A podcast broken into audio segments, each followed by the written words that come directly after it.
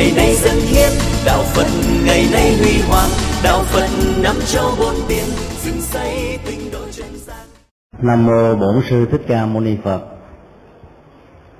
Kính thưa toàn thể quý thiên hữu tri thức, chủ đề của bài pháp thoại Đại Kinh Đoạn Tận Ái thứ ba mươi tám Kinh Trung Bộ nói về nghệ thuật chặt đứt mắt xích của khổ đau.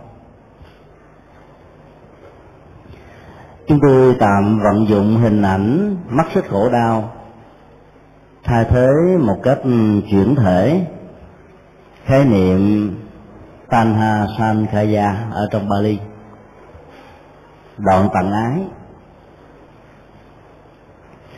Động tác đoạn tận gợi lên một hình ảnh chặt đứt từ ngay gốc rễ của nó. Ái đây là thái độ ái trước về bản chất của nỗi khổ niềm đau và tất cả những hình ảnh liên hệ trực tiếp hoặc là gián tiếp đến nó. Thay vì nói chặt đứt các mắt xích tham ái, chúng tôi nói thẳng là mắt xích khổ đau, vì bản chất của tham ái dẫn đến khổ đau. Bản kinh này bắt nguồn từ một sự kiện nhân của một vị xuất gia tên là Sāti, quan niệm sai lầm rằng thần thức luân chuyển qua các cõi luân hồi không hề có một hình thái gì của sự thay đổi. Từ đó Đức Phật đã phân tích về thuyết duyên khởi, giải thích về bản chất và yếu tố các điều kiện ảnh hưởng trực tiếp và gián tiếp đến trật tự hoạt động của thân và của tâm. Từ đó Ngài đã hướng dẫn phương pháp chặt đứt tiến trình và mắt xích của khổ đau. Chúng ta vẫn còn nhớ trong bài kinh Người Bắt Rắn thứ hai mươi hai, Như Lai Thế Tôn đã có dịp giải thích về thái độ cho rằng sự hưởng thụ các hoạt động tính dục không làm cản trở con đường và đời sống tâm linh của người giải thoát. Như nói lên được đó là bản chất của dục thủ, chấp trước về tính dục. Ở bản kinh này, Như Lai Thế Tôn dạy và phân tích về bản chất của kiến thủ, thái độ chấp trước về sự sai lầm tâm tu tập và quan niệm, cũng không hề kém phần quan trọng dẫn đến nỗi khổ niềm đau của tiến trình sanh tử luân hồi.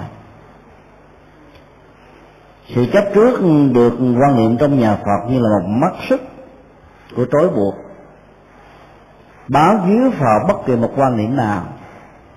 Sự trói buộc bắt đầu có bạc. Có thể chúng ta nói sống mà không có lập trường, cuộc sống trở nên vô nghĩa.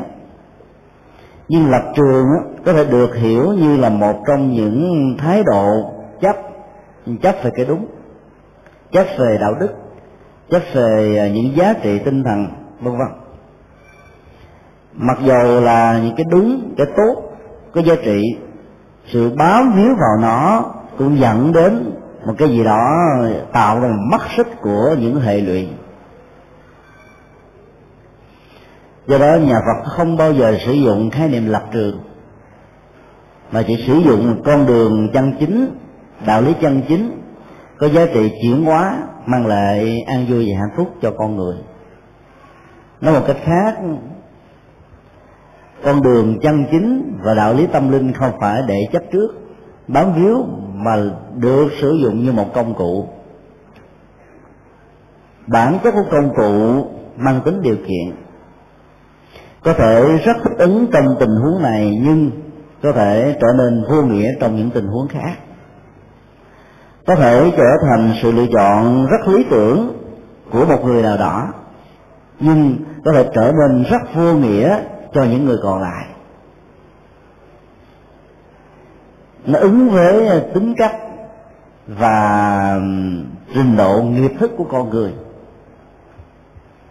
Vấn đề ở chỗ là nhà Phật không bao giờ dạy các hành giả bám víu vào bất kỳ một cái gì, dù đó là con đường, dù đó là đạo lý, mà sử dụng con đường và đạo lý như một phương tiện rất hiệu nghiệm để có thể mang lại giá trị an vui và hạnh phúc.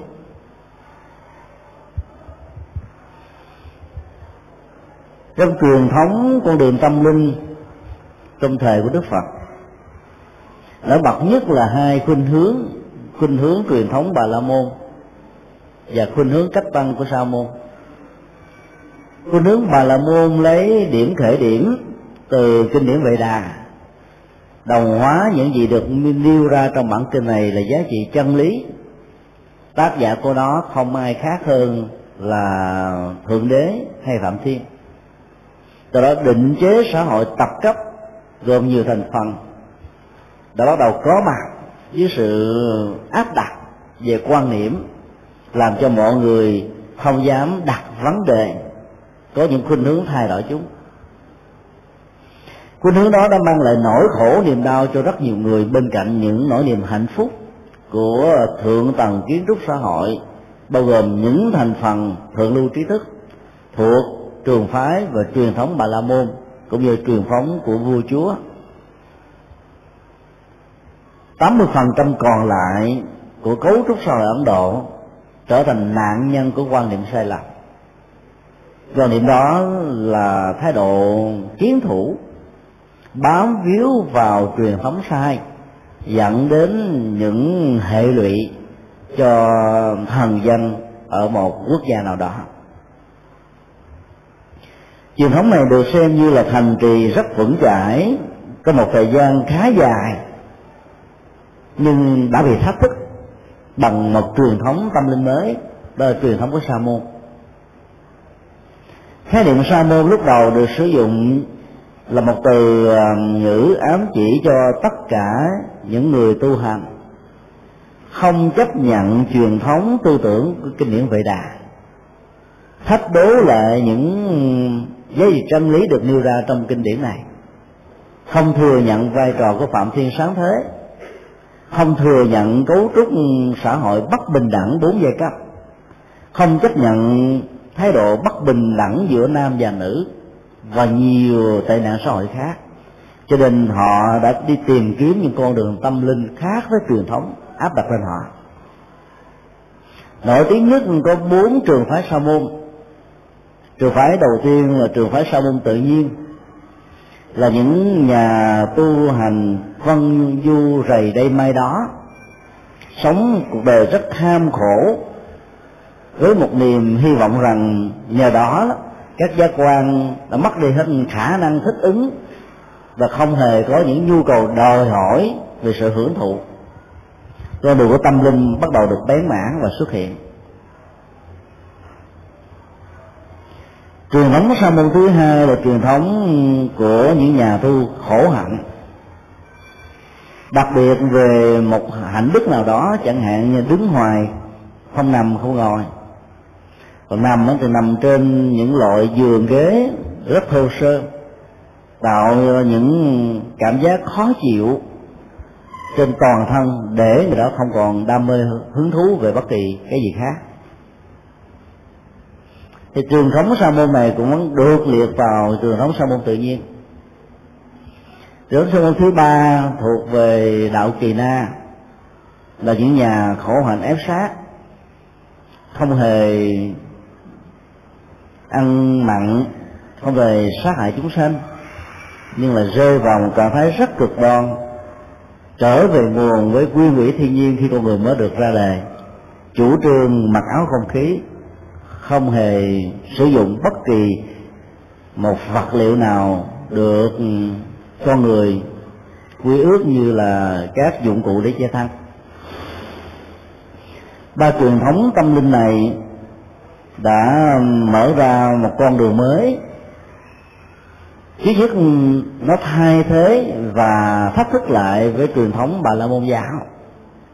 Dĩ nhiên là trong tiến trình thay thế và thách thức này, không phải những nội dung của nó đều được người ta chấp nhận, vì nó có nhiều điều hạn chế. Chẳng hạn truyền thống Bà La Môn à, chủ trương về xã hội tập cấp. Truyền thống Sa Môn phủ định truyền thống tập cấp này nhưng lại không đưa ra được những cơ sở lý lẽ về phương diện đạo đức, về phương diện tâm linh, về phương diện xã hội và về những phương diện khác, để làm cho con người trở nên bị thuyết phục và theo đạo lý mới này. Trong số các nhà sa môn tự nhiên đã dẫn ra một thái độ chủ trương về di vật cổ sơ, không thừa nhận có đời sống kiếp sau. Tiến trình của đời sống chặt đứt sau khi con người trở về với đất nước gió lửa.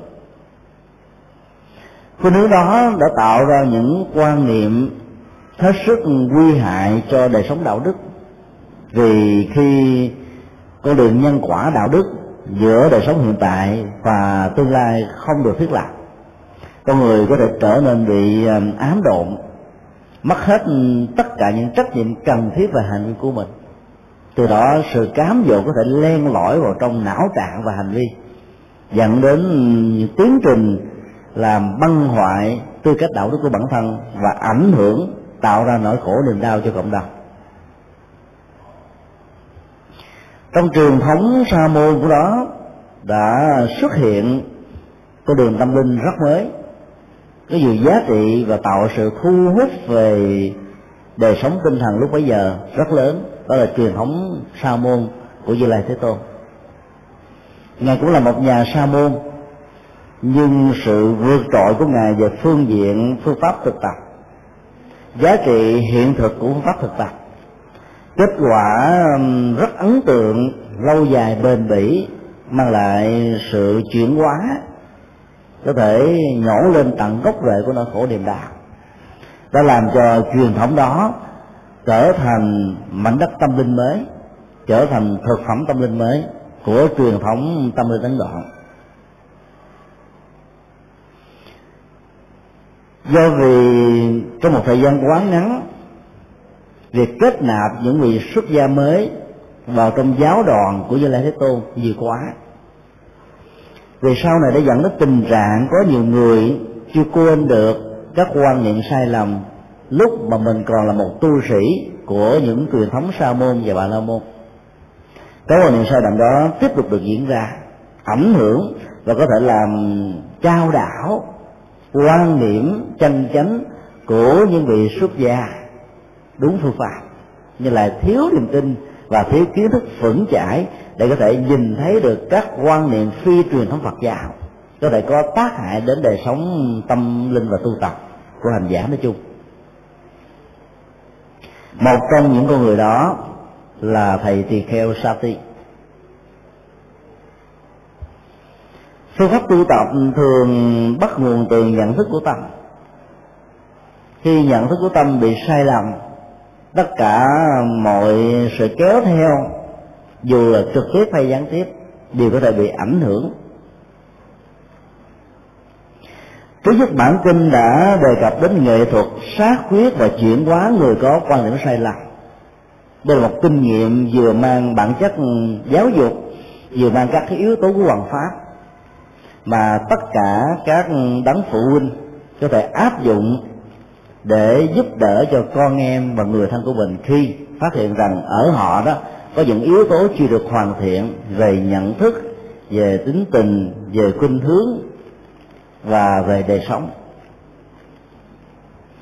Không hề có sự áp đặt và nâng vai trò chân lý trở thành một cái gì đó buộc người khác phải theo ở trong cách thức sát quyết và chuyển hóa người có quan điểm sai lầm đối với Như Lai Thế Tôn. Tỳ kheo Sāti vốn là người xuất thân từ giai cấp thấp, con của một người đánh cá, có quan niệm rằng thần thức này là một tiến trình rong ruổi trong sáu cõi ba đường, nhưng không hề có sự thay đổi về phương diện bản chất, nhận thức cũng như là tâm lý, dẫn đến hành vi hàng ngày. Quan niệm này được xem như là quan niệm trọng tâm và cốt lõi của triết học Bà La Môn giáo,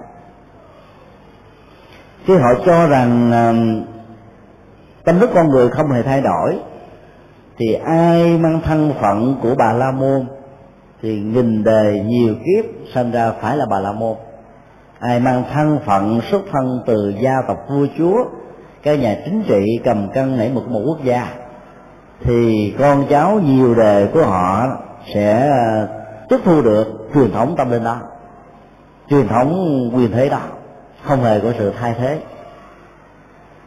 Ngược lại, những người xuất thân từ giai cấp thấp, thần thức này mang yếu tố, mang não trạng, mang khuynh hướng, mang hạt giống, mang năng lực của những cái gì rất thấp và kém, cho nên vận mệnh của họ đã được gắn liền ngay thời điểm họ có mặt ở trong phôi thai của người mẹ.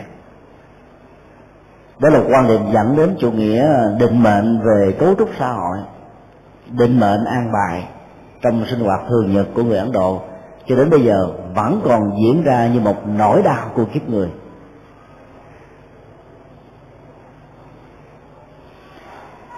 Tất cả những vị đồng tu khi được biết tỳ kheo Sāti có quan niệm sai lầm, đã dùng rất nhiều phương pháp, ngay cả phương pháp chặt phấn, phản biện nhằm chứng minh rằng quan điểm đó là quan điểm phi chính thống của nhà Phật.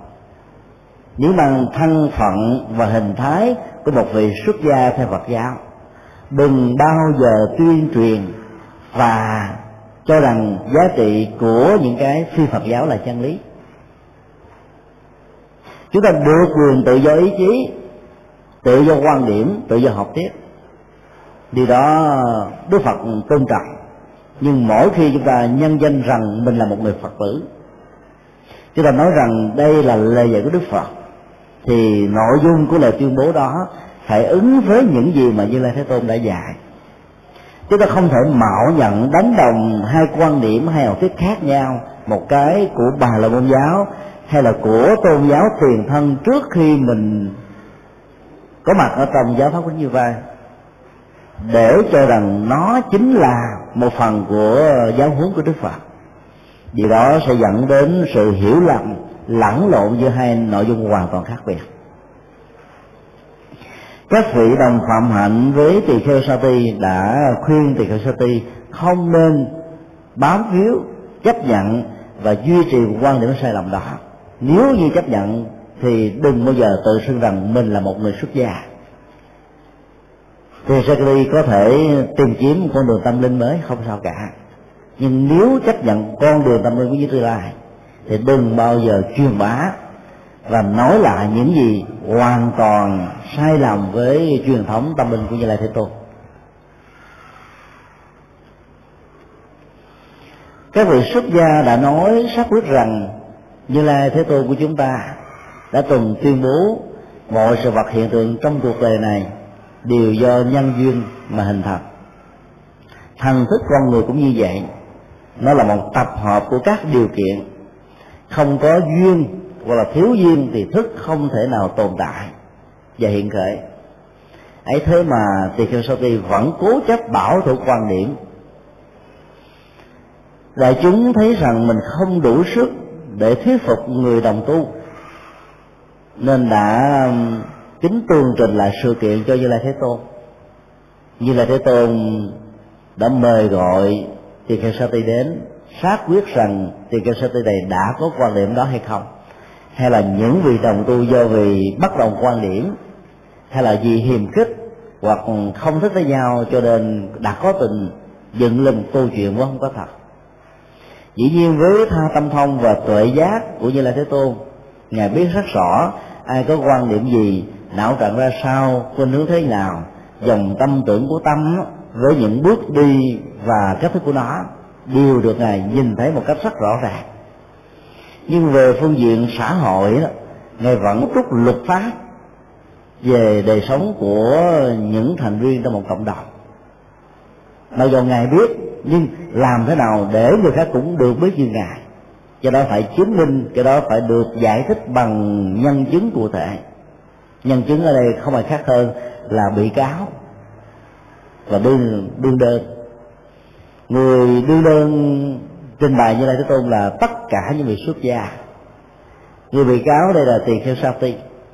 Dĩ nhiên Như Lai đã biết rằng tỳ kheo Sāti có quan niệm sai lầm, nhưng để nhân cơ hội giáo dục và thông qua sự giáo dục đó để giúp cho những người khác có thể có quan niệm sai lầm tương tự một cách công khai, gián tiếp, tránh được những khuynh hướng sai lầm lớn hơn, nghiêm trọng hơn, như là Thế Tôn đã mời gọi và tập hợp với tất cả những vị đệ tử xuất gia và tại gia của ngài để ngài giải thích cho tỳ kheo Sāti biết.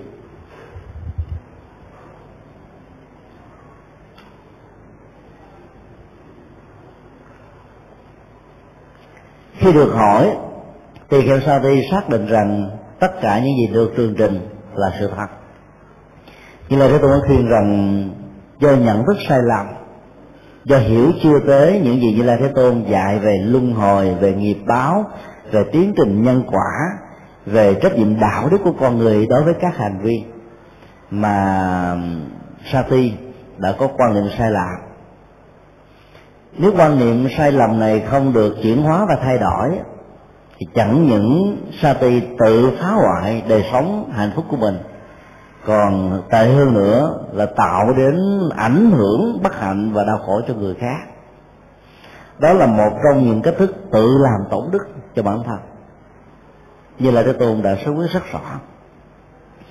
Ở đây chúng ta thấy một yếu tố sự sai lầm của bản thân, nếu như không được công bố và không được gây một ảnh hưởng trực tiếp đối với cộng đồng, nó chỉ là một tác hại và nạn nhân chính là bản thân.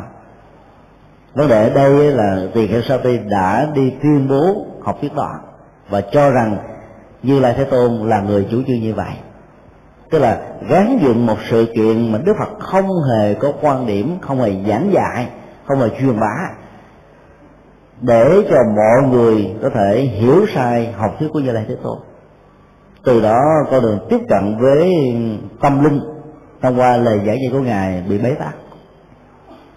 Vấn đề ở chỗ khi người ta đẳng thức hóa hay là so sánh đối chiếu hai cái quan điểm khác nhau từ hai truyền thống tôn giáo khác nhau là một, một bên là Bà La Môn giáo và một bên là Đạo Phật, thì những người có truyền thống tâm linh Bà La Môn giáo lâu đời sẽ không thể nào nhìn thấy được những nét đặc điểm từ lời dạy của Như Lai Thế Tôn. Làm thế nào họ có thể đi theo con đường mới này? Cho nên khi tuyên bố và phổ cập một quan điểm sai lầm gán cho danh nghĩa Như Lai Thế Tôn thì ảnh hưởng và tác hại của nó lớn dữ lắm. Như Lai Thế Tôn muốn nói ở chỗ đó là nếu như dụng ý và cố tình xuyên tạc quan điểm của Như Lai Thế Tôn thì đó là một sự tổn đức. Tổn đức ở chỗ là bịt lối về con đường tuệ giác, làm cho người khác không thể nhìn thấy được đạo lý cao siêu huyền diệu. Như là Thế Tôn đã xác định rất rõ, không thể nào có một tia lửa tóe lên từ ánh sáng nhận thức sai lầm rằng bản chất của thần thức là cố định, không hề có sự thay đổi trong tiến trình của sanh tử. Quan điểm đó rõ ràng trong thời đại ngày nay ai cũng có thể xem là đúng, và bởi vì chúng ta đã được trải qua rất nhiều tiến trình của sự giáo dục, chúng ta học hỏi đúng với kinh nghiệm của những người đi trước, của tôn giáo, của triết học, của đạo làm người vân vân. Nhưng trong thời đại của Như Lai Thế Tôn thì đó là một cái gì đó rất xa lạ, rằng trong tiến trình của sanh tử thần thức được thay đổi khi con người làm con người, khi con người làm chư thiên, khi con người làm các loài động vật, khi con người trở thành loài ngạ quỷ, chịu rất nhiều nỗi khổ niềm đau về cảm xúc, về nhận thức vân vân. Tất cả cái đó nó ứng với khuynh hướng lời nói, ý nghĩa, việc làm. Và ngay cả trong thời gian con người sống với hình thức là con người hay là các loại hình sự sống khác nhau, tâm tư, ý niệm, tình cảm, khuynh hướng, cảm xúc, thái độ, lý tưởng, ý thức hệ thay đổi liên tục. Ngay cả trong những con người có khuynh hướng, có lập trường bền vững nhất hay là bảo thủ nhất, cố chấp nhất, vẫn có sự thay đổi trước và sau, nhiều hoặc là ít. Thì huống hồ trong tiến trình sanh tử, làm thế nào mà con người có thể duy trì được bản chất cố định đó? Điểm Như Lai muốn nhấn mạnh ở chỗ, nếu như chúng ta thấy được rằng thần thức của con người luôn luôn thay đổi thì không thể có một định mệnh của cảm xúc, không thể có một định mệnh của nhận thức. Từ đó có thể không thể chấp nhận định mệnh của xã hội, định mệnh của con người. Mấu chốt của lý luận Như Lai Thế Tôn muốn cho mọi người nhìn thấy, và những người đã chịu ảnh hưởng quá nhiều đến truyền thống tâm linh của Bà La Môn giáo thấy được điều này. Từ đó các loại bất công trong xã hội có cơ hội được chuyển hóa và thay đổi.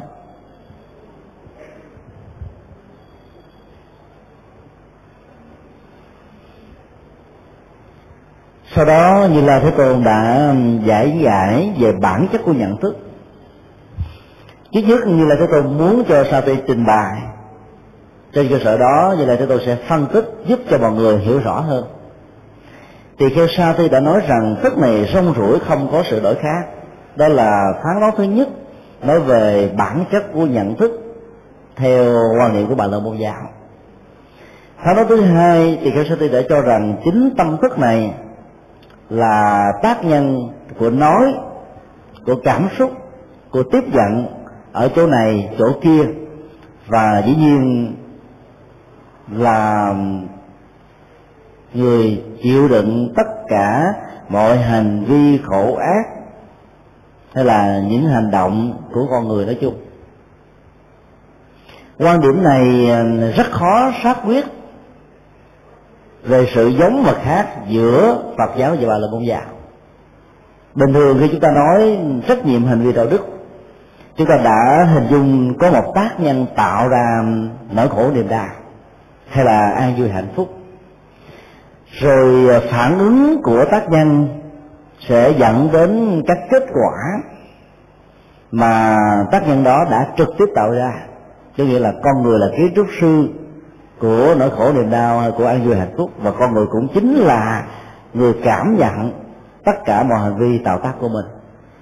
Khi chúng ta mặc định về phương diện truyền thông với nhau để hiểu về tính trách nhiệm đạo đức thì lời tuyên bố đó là một sự thật rất cần thiết để giúp cho chúng ta định vị được giá trị hành vi và ảnh hưởng của nó trong đời sống của con người. Nhưng từ góc độ của triết lý sâu xa hơn, chúng ta phải hiểu khái niệm về tác nhân chỉ là một khái niệm tạm mượn, chứ nó không có giá trị thật. Đạo Phật chủ trương vô ngã không có nghĩa là phủ định không có con người, mà nhằm xác quyết một điều, con người là một tổ hợp tâm vật lý. Khi quan niệm con người là một tổ hợp tâm vật lý thì dòng chảy cảm xúc, nhận thức, sự vận hành của nghiệp và ý niệm quá liên hệ trực tiếp gián tiếp đến đó có thể được thay đổi. Do đó bản chất cuộc sống là một dòng chảy của cảm xúc, của nhận thức, của hành vi, chứ không phải là sự cố định. Sự tác tạo hành vi cũng là một dòng chảy, kết quả tiếp nhận hành vi ảnh hưởng đến đời sống con người cũng là một dòng chảy. Đó là một tiến trình của sự biến dịch không dừng. Quan niệm đó sẽ giúp cho chúng ta có thể có được một chỗ báo phiếu để làm mới lại cuộc đời, khi mà trong quá khứ mình đã từng làm điều xấu, đã từng tạo những hạt giống không vui, đã từng mang lại nỗi khổ niềm đau cho người khác. Còn cho rằng tác nhân đó là cố định, hành vi ảnh hưởng lên tác nhân đó không bao giờ thay đổi, là chúng ta đã tạo ra một phận mệnh, một định nghiệp cho con người, cho xã hội, cho cộng đồng. Ở đây Như Lai Thế Tôn đã nêu ra một ý niệm rất khác giữa quan niệm nhân quả của Ngài và quan niệm nhân quả của Bà La Môn giáo. Sāti tượng trưng cho quan niệm Bà La Môn giáo, hãy làm việc A thì kết quả phải là A, không hề có thay đổi, không hề tăng, không hề giảm, dầu cho tâm lý tình cảm của người có thể có thay đổi.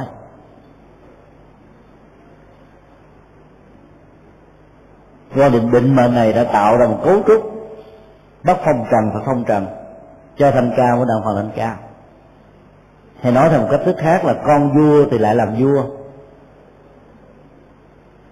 nghĩa là cha mẹ mình làm nghề gì con cái sẽ ảnh hưởng và tiếp nhận nghề đó, không có sự lựa chọn.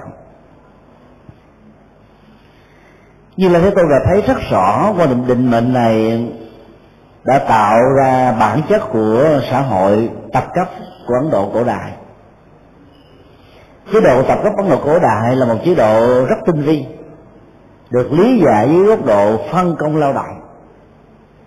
Họ cho rằng mỗi người sinh ra trong cuộc đời này có nhiều chức nghiệp khác nhau, tập hợp các chức nghiệp đó sẽ tạo ra một cơ cấu vận hành. Mỗi người đã một vai trò, một chức năng, giá trị vai trò chức năng đó hỗ trợ bổ sung cho nhau. Không thể có tình trạng một người đa năng quán xuyến hết tất cả mọi tình huống. Cho nên có những người sinh ra đóng vai trò của người lao động tay chân, thì cái đó cứ tiếp tục vai trò của mình, đừng bao giờ có quyền vọng thay thế. Vì thiếu vai trò của họ, xã hội sẽ bị ngưng trệ. Những người có năng khiếu về chính trị, có sở trường về giáo dục, hay có những hạt giống của tu tập, thì tiếp tục con đường và lý tưởng đó, đừng có thay đổi từ vai trò vị trí của chính trị sang tu sĩ, từ tu sĩ sang thương gia, từ thương gia sang những người lao động. Ai ở vai trò vị trí nào cứ giữ nguyên vai trò vị trí đó. Quan điểm học thuyết đó lúc đầu được xem như một chân lý. Họ nghĩ rằng quá thật là đúng. Mỗi người sinh ra đã có một cá tính, có một năng lực khác nhau. Vai trò của giáo dục có thể làm thay đổi một phần nào đó, nhưng khó có thể thay đổi một cách trọn vẹn, vì chủ nghĩa định mệnh đã từ lâu áp đặt lên não trạng của những người Ấn Độ rồi. Sự áp đặt đó đã được nâng thành giá trị chân lý, cho nên họ đã phúc thụ chấp nhận, không hề dám đặt vấn đề.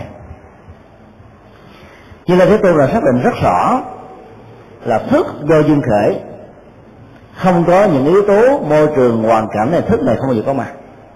Như là Thế Tôn đã đưa ra một ấn dụ, chẳng hạn giống như lửa đó, tùy theo các nhiên liệu tạo ra nó mà nó có tên gọi khác nhau. Nếu lửa được phát xuất từ củi thì được gọi là lửa củi, lửa phát xuất từ rơm gọi là lửa rơm, lửa phát xuất từ nhiên liệu của phân bò trong truyền thống của Ấn Độ được gọi là lửa phân bò. Lửa do sấm sét tạo ra được gọi là lửa sấm sét, vân vân. Còn trong thời hiện đại này nó có thêm một số loại lửa mới, lửa điện tử hay là lửa vi ba hay là lửa ga, vân vân. Tùy theo phương tiện tạo ra nó mà nó có tên gọi khác nhau. Sau khi nghe cách thức dẫn dụ của Như Lai Thế Tôn, cảm thấy bị thuyết phục, và những người có mặt đó cảm thấy rằng Như Lai đã dùng một ảnh dụ rất đơn giản, nhưng lại cho thấy được rằng bản chất của thức ấy, luôn luôn được thay đổi, giống như là hình ảnh của lửa. Không thể có sự vận chuyển từ hình thức lửa rơm với các tro bụi do rơm bị cháy rụi tạo thành. Nếu như có sự cố định đó, thì lửa này sẽ không bao giờ tắt, và rơm đó không bao giờ bị thiêu rụi. Ý như là tôi muốn nói chỗ này, nếu cho rằng thần thức con người không hề bị thay đổi trong tiến trình của sanh tử đó, thì không thể có tình trạng con người sanh ra tại sao bị già, già rồi chết, hoặc là từ những vị vua chúa bị lật đổ đảo chánh trở thành những người thường dân tù tội vân vân. Tất cả những điều đó nó nói lên sự vận chuyển thay đổi của điều kiện. Điểm thứ hai, như là Thế Tôn nói hành thức của con người cũng vậy. Nếu có sự tiếp xúc giữa con mắt, màu sắc, hình thái, lớn nhỏ, vuông tròn, vân vân, thì cơ quan nhận thức đó được mệnh danh là nhãn thức, tức là sự nhận thức của con mắt. Tương tự lỗ tai với âm thanh được gọi là nhận thức của lỗ tai. Các giác quan khác và đối tượng nhận thức của chúng còn lại cũng có giá trị tương tự, và từ đó chúng ta có nhãn thức, ý thức, thân thức, địa thức, vị thức, vân vân. Chúng ta có thể hình dung một sự kiện, nếu như trong một căn nhà có năm cái cửa sổ và một cái cửa cái, vào giữa đêm chúng ta bật một cái đèn cầy lên hay là một ánh đuốc, từ bốn phương bên ngoài của căn nhà chúng ta thấy màu sáng đã hửng từ cửa cái và năm cái cửa sổ này.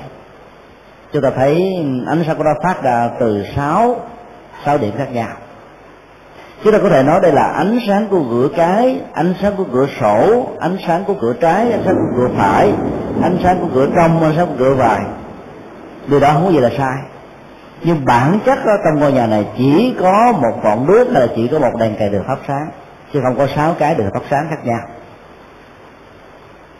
Nói một cách khác là khi Như Lai Thế Tôn đưa ra ảnh dụ đó, ngài muốn nói một điều. Khi gọi là nhãn thức đó, không nghĩa là nó có một cái thần thức riêng hoàn toàn độc lập với cái gọi là nhĩ thức, tức là nhận thức của lỗ tai. Tương tự đối với thiệt thức, thân thức, thiệt xúc thức vân vân. Chỉ có một tâm thức chung với các chức năng khác nhau liên hệ đến các giác quan mà con người và các loài động vật vốn có. Mỗi loài động vật đó, có chức năng nhạy cảm giác quan khác nhau.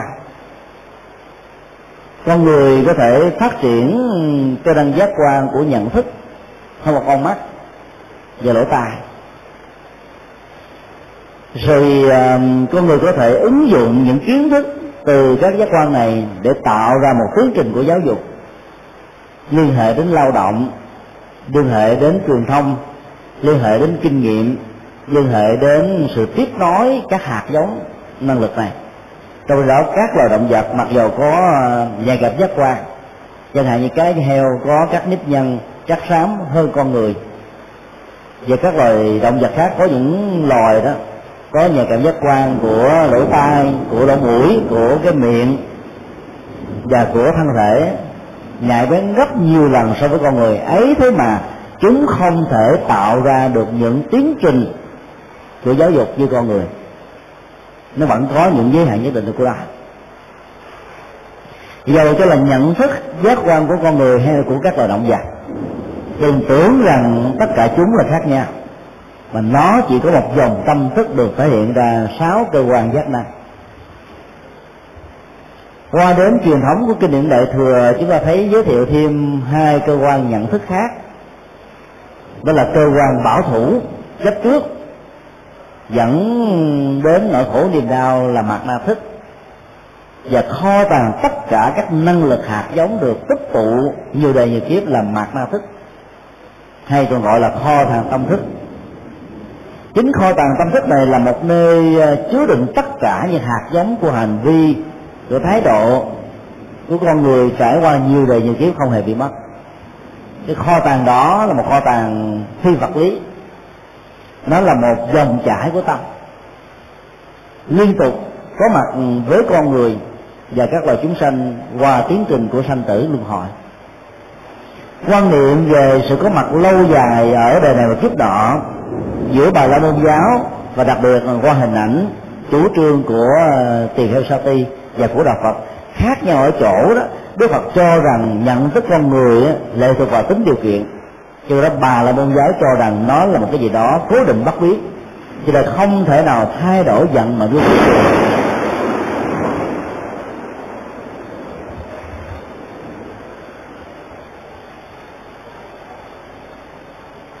Mỗi giác quan có chức năng nhận thức đánh giá riêng biệt. Các chức năng đó đã hỗ trợ cho hạnh phúc, phục vụ cho hạnh phúc, nhưng cũng đồng thời tạo ra nhiều sự rắc rối khi mà giá trị của hạnh phúc đã được vượt quá cái mức yêu cầu dung gốc của nó. Thức không phải là một thực tại vĩnh hằng, mà nó là một dòng chảy. Các bản văn uh, tư tưởng của uh, truyền thống kinh điển Đại Thừa cho rằng nó là một thác nước, nhìn từ xa như là một mặt phẳng, nhìn từ xa như là một khối, nhưng khi chúng ta nhìn thấy rõ nó đó thì nó được nối kết để rất nhiều nguyên tử phân tử của H hai và O. Con người cũng vậy, cấu trúc vật lý cũng vậy, cấu trúc nhận thức cũng vậy. Tất cả những gì thuộc về tâm vật lý của con người là một tổ hợp được hình thành bởi nhiều điều kiện và nhiều yếu tố khác nhau.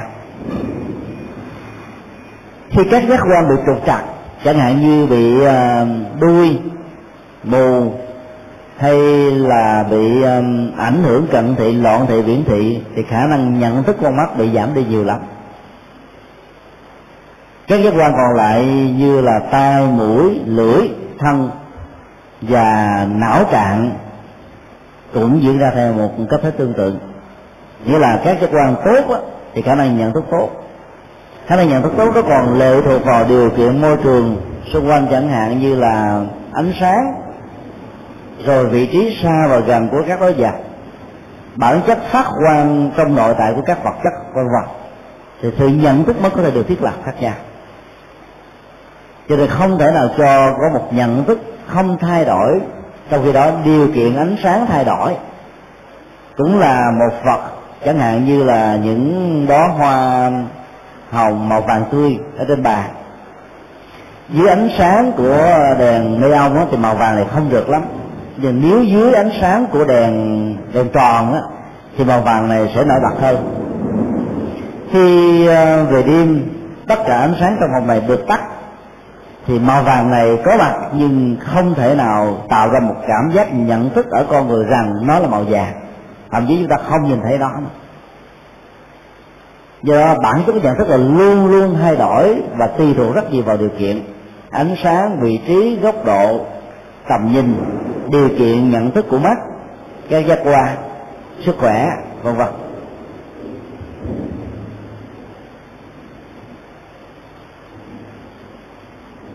Thấy rõ được bản chất nhận thức là một dòng trôi chảy cho phép tất cả chúng ta tin tưởng rằng những gì trong cuộc đời mình có thể được làm mới và cách tăng. Sự cách tăng và làm mới có thể được diễn ra theo hai chiều hướng khác nhau, chiều hướng tích cực và chiều hướng tiêu cực. Quan niệm tích cực dẫn đến chiều hướng tích cực, quan niệm tiêu cực dẫn đến chiều hướng tiêu cực. Do đó đừng bao giờ ỷ lại về thành quả tốt của mình trong quá khứ. Muốn tốt trong tương lai thì ở ngay hiện tại phải nỗ lực, phải phấn đấu nhiều lắm. Tình trạng suy thoái đạo đức có thể diễn ra, suy thoái nhận thức cũng có thể diễn ra, tài năng con người có thể bị mai một. Chẳng hạn như dân gian Việt Nam nói lão lai tài tận, khi có tuổi thì khả năng thích ứng với môi trường và những phát minh mới chậm đi. Tất cả những kiến thức cũ trở thành một cái khối bám víu như là một chân lý, làm cho con người khó có thể tiếp thu những gì khác với mình, những gì được đào tạo trong truyền thống của mình. Do đó đã làm cho họ trở nên lạc hậu và mất đi hết tất cả mọi khả năng tiếp nhận những giá trị tốt hơn, cao hơn có thể có. Từ đó Đức Phật đã phân tích về à, tiến trình diễn ra từ nhận thức thông thường đến đời sống tự giác. Cái đó cũng là một dòng chảy lệ thuộc hoàn toàn vào nhận thức của tâm. Khi đưa ra về bản chất của à, nhận thức và tâm thức nói chung, không phải là một khối cố định bất biến như là Thế Tôn muốn ám chỉ và nêu ra phương châm cho chúng ta hướng đến, là biến đời sống thông thường trở thành đời sống tuệ giác, tức là chuyển hóa nhận thức phàm phu trở thành tuệ giác của bậc thánh. Bản chất của giáo pháp Gia Thế Tôn nằm ở chỗ này. Ngài không phải lập ra học thuyết triết học thông thường để uh, bình luận nhận thức, đánh giá, so sánh, đối chiếu, hay đối thoại thơ và thua. Học thuyết của Ngài có thể tạm gọi như vậy theo từ ngữ của con người, nhưng nó là một loại học thuyết phá vỡ hết tất cả mọi sự chấp trước của con người. Nó có thể được quan niệm như là một truyền thống triết học, nhưng bản chất triết học của Ngài là triết học của sự chuyển hóa. Khái niệm, dụng từ ám chỉ cho lời Phật dạy là một triết học, một hệ thống, là một tôn giáo không quan trọng. Một quan trọng là nội dung của nó như thế nào, giá trị nó có thể giúp ích cho con người ra làm sao trong những tình huống cụ thể. Do đó từ cách nhìn này á, chúng ta có thể trở nên rất bình thản trước mọi áp đặt, định danh, dán nhãn của người khác về mình, rằng ông A là người nhiều chuyện, rằng bà B là người ham vui, rằng ông C là người rất sĩ diện. Nếu mình là ông A, bà B hay là anh C đó, đúng buồn, vì bản chất nhận thức của người khác đối với mình á, không phải là một. Người ta có thể có một cấp, một trăm cách nhìn cách khác nhau nhận thức về mình, nhưng bản chất của mình chỉ là một thôi. sự nhận thức và nội dung của cái bị nhận thức có thể khác nhau hoàn toàn. Do đó đừng ngại khi đưa người khác dán nhãn áp đặt lên những gì mình không có. Tôi không cần phải bận tâm làm những công việc quá thanh minh thanh nga, thì có điều kiện và được người khác yêu cầu chúng ta trình bày đúng về mình, còn tiếp nhận đúng hay không thuộc về người khác. Như Lê Thế Tôn đang hỏi thì Sāti và những người có mặt rằng các vị có thể nhìn thấy các đối tượng đang diễn ra trước mắt của các vị hay không, chẳng hạn như là một con vật đang đi, đang đứng, đang ngồi, đang nằm. Tất cả mọi người trả lời là có. Như Lê Thế Tôn xác quyết theo điểm thứ hai là các loài động vật, trong đó có con người, tạo dựng ra mạng sống là nhờ nương vào các điều kiện, đặc biệt là thực phẩm. Không có thực phẩm, đời sống của người có thể kéo dài thêm vài năm, vài tháng là hết. Nạn chết đói đã diễn ra cướp đi mạng sống của vài triệu dân vào năm một nghìn chín trăm bốn mươi lăm tại Việt Nam, tại Somalia và các nước châu Phi, và nhiều nơi đã có chiến tranh diễn ra giữa các sắc tộc, giữa các quốc gia. Thực phẩm đã bị cạn kiệt, đời sống và của con người cho nên giảm thiểu, tuổi thọ bị rút ngắn, bệnh tật gia tăng, cái chết có mặt. Ở đây Như Lai Thế Tôn nói sự cấu thành đời sống của con người nên nương tựa vào thực phẩm. Đời sống có hai dạng, đời sống vật lý và đời sống tâm lý. Thì thực phẩm cũng có hai dạng là thực phẩm vật lý và thực phẩm tinh thần. Đời sống vật lý liên hệ cấu trúc của thân thể này được tạo ra bởi bốn yếu tố: chất rắn, chất rỗng, chất không khí và chất vận chuyển, đất nước gió lửa. Đời sống của nó và tuổi thọ của nó nương tựa vào thực phẩm, cơm ăn, nước uống và các loại dưỡng chất khác liên hệ đến thực phẩm này. Trong khi đó có một bộ phận về đời sống tinh thần rất quan trọng, đôi lúc chúng ta không quan tâm. Nó bao gồm cảm xúc, nhận thức, ý niệm hóa, tinh thần, tâm linh, đạo đức, các ý niệm, rồi nghệ thuật vân vân. Do đó thực phẩm của nó phải là những cái thuộc về tinh thần. Đời sống tinh thần và vật chất hòa quyện với nhau giống như bóng đèn và luồng điện. Tách hình luồng điện ra khỏi bóng đèn thì luồng điện nó có, nhưng mà hiệu ứng của nó không cao.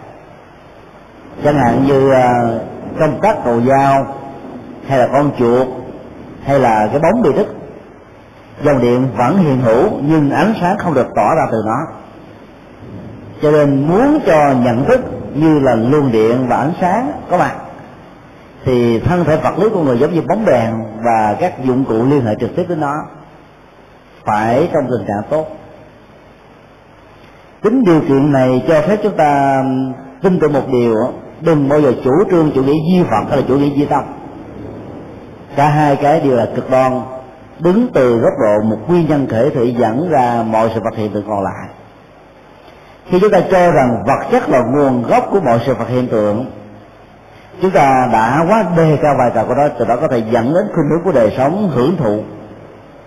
Vật chất là tất cả, tiền bạc là tất cả, gia tài sự nghiệp là tất cả. Trong khi đó bản chất của hạnh phúc thuộc về dòng cảm xúc, vật chất chỉ là một điều kiện, một phương tiện. Nếu chúng ta cho rằng tâm là tất cả, chúng ta rơi vào trạng thái cực đoan đối lập. Đây là điều chúng ta nên nhớ. Triết học của nhà Phật không hề chủ trương duy tâm như người ta đã gán ghép. Đức Phật chủ trương duyên khởi, chủ trương điều kiện, tính tương thuộc, tác động qua lại, không có một nguyên nhân thể thể dù đó là tâm, dù đó là vật. Cho rằng duy tâm hay vật cũng là cái cách thức nhận thức sai lầm, tách rời mọi sự vật ra khỏi sự tương tác của nó. Cho đến như là Thế Tôn đã cho thấy, khi mà con người có nhận thức thông thường đi từ quan điểm cho rằng nó liên hệ đến tiến trình của các điều kiện, con người có thể sống một cách rất thoải mái, bản chất và có khổ đau cũng có mặt từ đó. Nhưng vượt lên trên nó, Ngài muốn giới thiệu một đời sống tự giác, bắt đầu từ sự chuyển hóa các năng lượng của thái độ và tâm hoài nghi. Hoài nghi làm cho con người có cảm giác sợ hãi, từ sợ hãi để dẫn đến những chế độ an ninh không cần thiết, những ràng buộc, những quy định pháp quy, những cách thức bảo hộ bản sống của mình, vân vân. Từ đó chúng ta có thể có những thái độ khác, chẳng hạn như đối lập, rồi à, loại trừ xung đột lẫn nhau. Tất cả những đó đều bắt phát nguồn từ thái độ tâm lý hoài nghi. Hoài nghi về bản thân mình, hoài nghi về người khác, hoài nghi về tôn giáo, hoài nghi về triết học, hoài nghi về bản chất của đời sống nói chung. Hoài nghi là một thái độ tâm lý tạo ra một năng lượng ghi chặt, bám víu, giống như tình trạng buộc trói chân người lại, thả người đó xuống một con sông, bảo người đó phải bơi về tới đích thật nhanh, thật an toàn. Từ đó người đó có chân trở thành như không có, có tay trở thành như không có, làm thế nào có thể tiến tới phía trước. Cho nên hoài nghi là một năng lực lôi kéo làm cho con người dậm chân tại chỗ trong cơn lốc của sự bảo thủ về một quan điểm nhất định nào đó. Ai có thái độ hoài nghi quá nhiều, người đó khó để tu tập được, và nỗi khổ niềm đau mỗi khi được thiết lập rồi đó, nó sẽ có cơ hội được nuôi dưỡng, được bảo bọc, được chăm sóc. Cho nên tiến trình của hạnh phúc là một cái gì đó rất xa vời. Con đẻ của hoài nghi là lòng do dự, tức là không dứt khoát về thái độ về bất kỳ một quan điểm nào, về một khuynh hướng gì, cứ lừng khừng tới tới phía trước rồi cũng không dám, lùi tới phía sau cũng không không đành. Trạng thái đứng dậm chân tại chỗ đã làm cho người đó đánh mất rất nhiều cơ hội để tiếp xúc với những cái hay hơn, tốt đẹp hơn. Rồi từ đó nỗi khổ niềm đau đã bám víu vào trong kiếp người với tư cách là những người sống bình thường. Như là thế tôi nói, đời sống tự giác bắt nguồn từ một nỗ lực chuyển hóa về tâm hoài nghi đối với các vấn đề. Khi con người đã chuyển hóa được tâm hoài nghi thì trí tuệ bắt đầu được gieo mầm, nó bắt đầu được lớn mạnh, trở thành một cây. Cây đó có nhiều nhánh, có nhiều lá. Mọi người có nhận thức sáng suốt sẽ có niềm tin rất vững chãi và hạnh phúc của bản thân mình, không có tâm vọng cầu đứng núi này trong núi nọ. Đôi lúc đó, từ thái độ vọng cầu với thái độ hoài nghi đó, những năng lực, những tiềm năng, điều kiện vốn có của mình đó, đủ sức để làm cho mình hạnh phúc, nhưng mình không tin. Mình nghĩ rằng là phải đi một nơi nào thật là xa, phải tìm kiếm một nghề thật là mới, phải nương tựa vào con người này hay là người khác, vai trò vị trí xã hội tới kia, thì hạnh phúc của mình mới có thể được lâu dài. Cho nên đánh mất sở trường chạy theo sở đoản là một điều sai lầm rất lớn, để do về tâm hoài nghi mà ra cả. Phải xác quyết được những gì mình đang có với những điều kiện, tận dụng hết tất cả những cái đó để tạo ra một cái gì đó có lợi cho bản thân mình. Trong thời gian chúng tôi đi um, thuyết pháp tại Úc và Mỹ đó, được uh, nghe rất nhiều câu chuyện của những người Việt Nam định cư tại đây. Trong giai đoạn sau năm bảy mươi lăm á, số lượng thiền nhân đã vượt biên tìm kiếm mảnh đất hứa mới. Họ không còn có một sự lựa chọn nào từ hai bàn tay trắng, dựng nên cơ nghiệp bằng tất cả những sự nỗ lực rất tích cực của họ. Cho nên sau thời gian mười năm, hai mươi năm, họ có cơ ngơi sự nghiệp, giàu sang phú quý, có nhiều người thành công hơn người bản địa. Đó là một điều rất đáng tán thán, vì họ chỉ có một con đường duy nhất là tiến tới phía trước. Tình thế của họ được đặt ra trong một bối cảnh rất ngặt nghèo, lùi tới sau lưng là vực sâu, tiến tới phía trước là một núi cao và vội, không có con đường bằng phẳng, phải leo. Dĩ nhiên cơ hội của leo có thể làm cho người đó rơi rớt, nhưng cũng có thể làm cho họ đạt tới đỉnh cao. Nhờ có ánh sáng của Phật pháp soi đường, rất nhiều người Phật tử đã thành công trong sự tìm kiếm một mảnh đất hứa mới rất khó khăn, với rất nhiều nỗi đau của quá khứ, với rất nhiều nỗi ám ảnh của những sự dằn vặt do môi trường, điều kiện chính trị xã hội đã tạo ra cho họ. Nhưng sau những năm khó khăn đó đó, Rất nhiều người cũng muốn tìm kiếm những đời sống hạnh phúc tương tự. Họ đã đi vượt biên ra nước ngoài bằng con đường của hôn nhân, bằng con đường của hợp tác lao động, và bằng nhiều phương tiện khác nữa. Trong số đó có rất nhiều người thành công, nhưng cũng có rất nhiều người bị thất bại.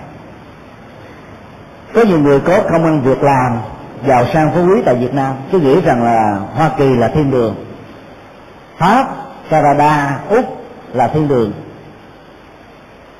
bỏ hết tất cả nghề nghiệp của mình để đi tìm kiếm một thiên đường mới.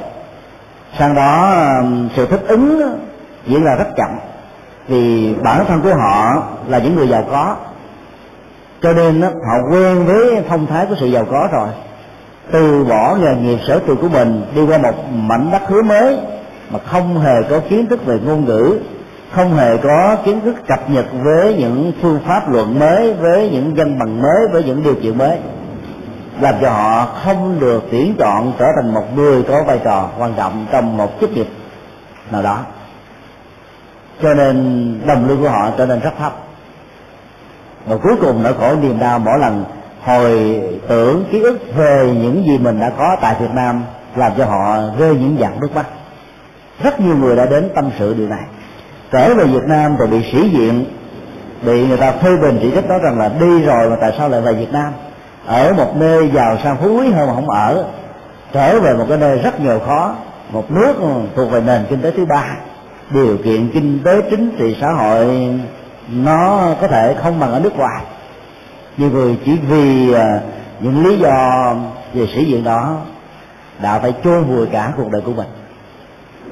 Ở đây chúng ta không đề cập đến việc là khuyến khích người đi hay là về, mà chỉ nói ở chỗ nếu như tại Việt Nam chúng ta có được cơ ngơi sự nghiệp và điều kiện phương tiện rồi, sống được an vui hạnh phúc rồi, thì chúng ta nên phát huy sở trường đó, không cần phải tìm kiếm một mảnh đất hứa mới, khi mà chúng ta không xác định được rằng mảnh đất đó có thể tạo cho mình được cái gì. Thái độ xác quyết, không do dự sẽ giúp cho mình có một quyết định rất sáng suốt. Còn bằng không đó, tối ngày cứ bị do dự, chi phối, ảnh hưởng, tác động, làm cho mình ở cái bên Việt Nam thì nghĩ bên Hoa Kỳ, qua đến Hoa Kỳ thì nghĩ về Việt Nam, rồi cuối cùng không đi tới đâu. Tiến trình khởi thủy của Tuệ giác bắt nguồn từ sự xác quyết của tâm, trên nền tảng của nhân quả, của nhận thức, của hiểu biết, của kinh nghiệm.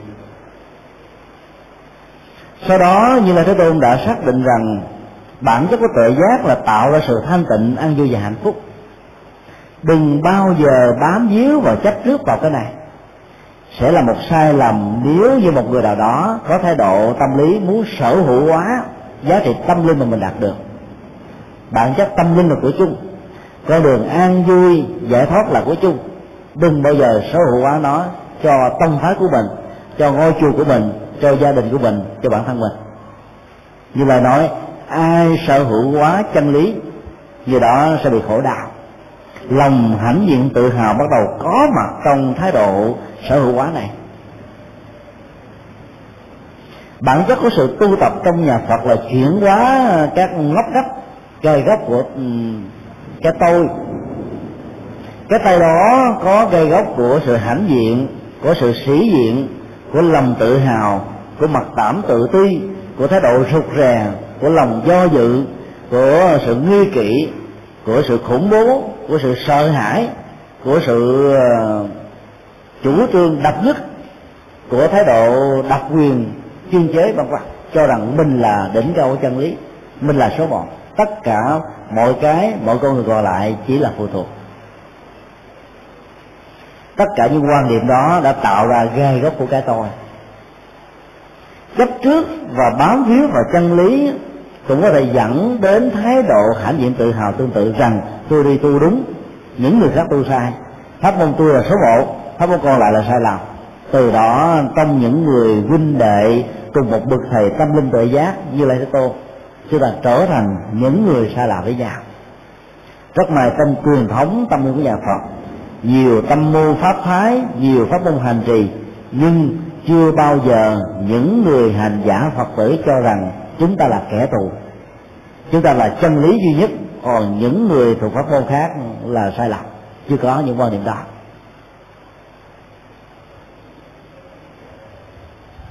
Như là Thế Tôn đã gợi nhắc lần, muốn cho tâm của mình không bám víu chấp trước vào chân lý thì hãy hình dung và nhớ về dụ ngôn chiếc bè Như Lai đã dạy trong bài kinh thứ hai mươi hai người bắt rắn. Bản chất của chánh pháp được giảng dạy là để vượt qua nỗi khổ niềm đau, không phải để tôn thờ và nắm lấy. Như là Thế Tôn nói cũng tương tự như vậy, chiếc bè để giúp cho con người vượt qua sông. Ai bám víu vào chiếc bè, sau khi qua đến sông rồi không chịu lên bờ, dùng chiếc bè đó rầy đây mai đó ở bốn phương trời, chắc chắn là giá trị hạnh phúc sẽ không được đảm bảo. Hoặc là tôn thờ nó đến độ khuân vác nó trên vai, độ nó trên đầu, đưa nó lên trên bàn thờ để đốt nhang cúng kiến mỗi ngày mỗi giờ, không chẳng có giá trị gì, ngược lại làm ảnh hưởng một cách tiêu cực đến những người đang cần chiếc bè đó mà không có phương tiện để vượt qua.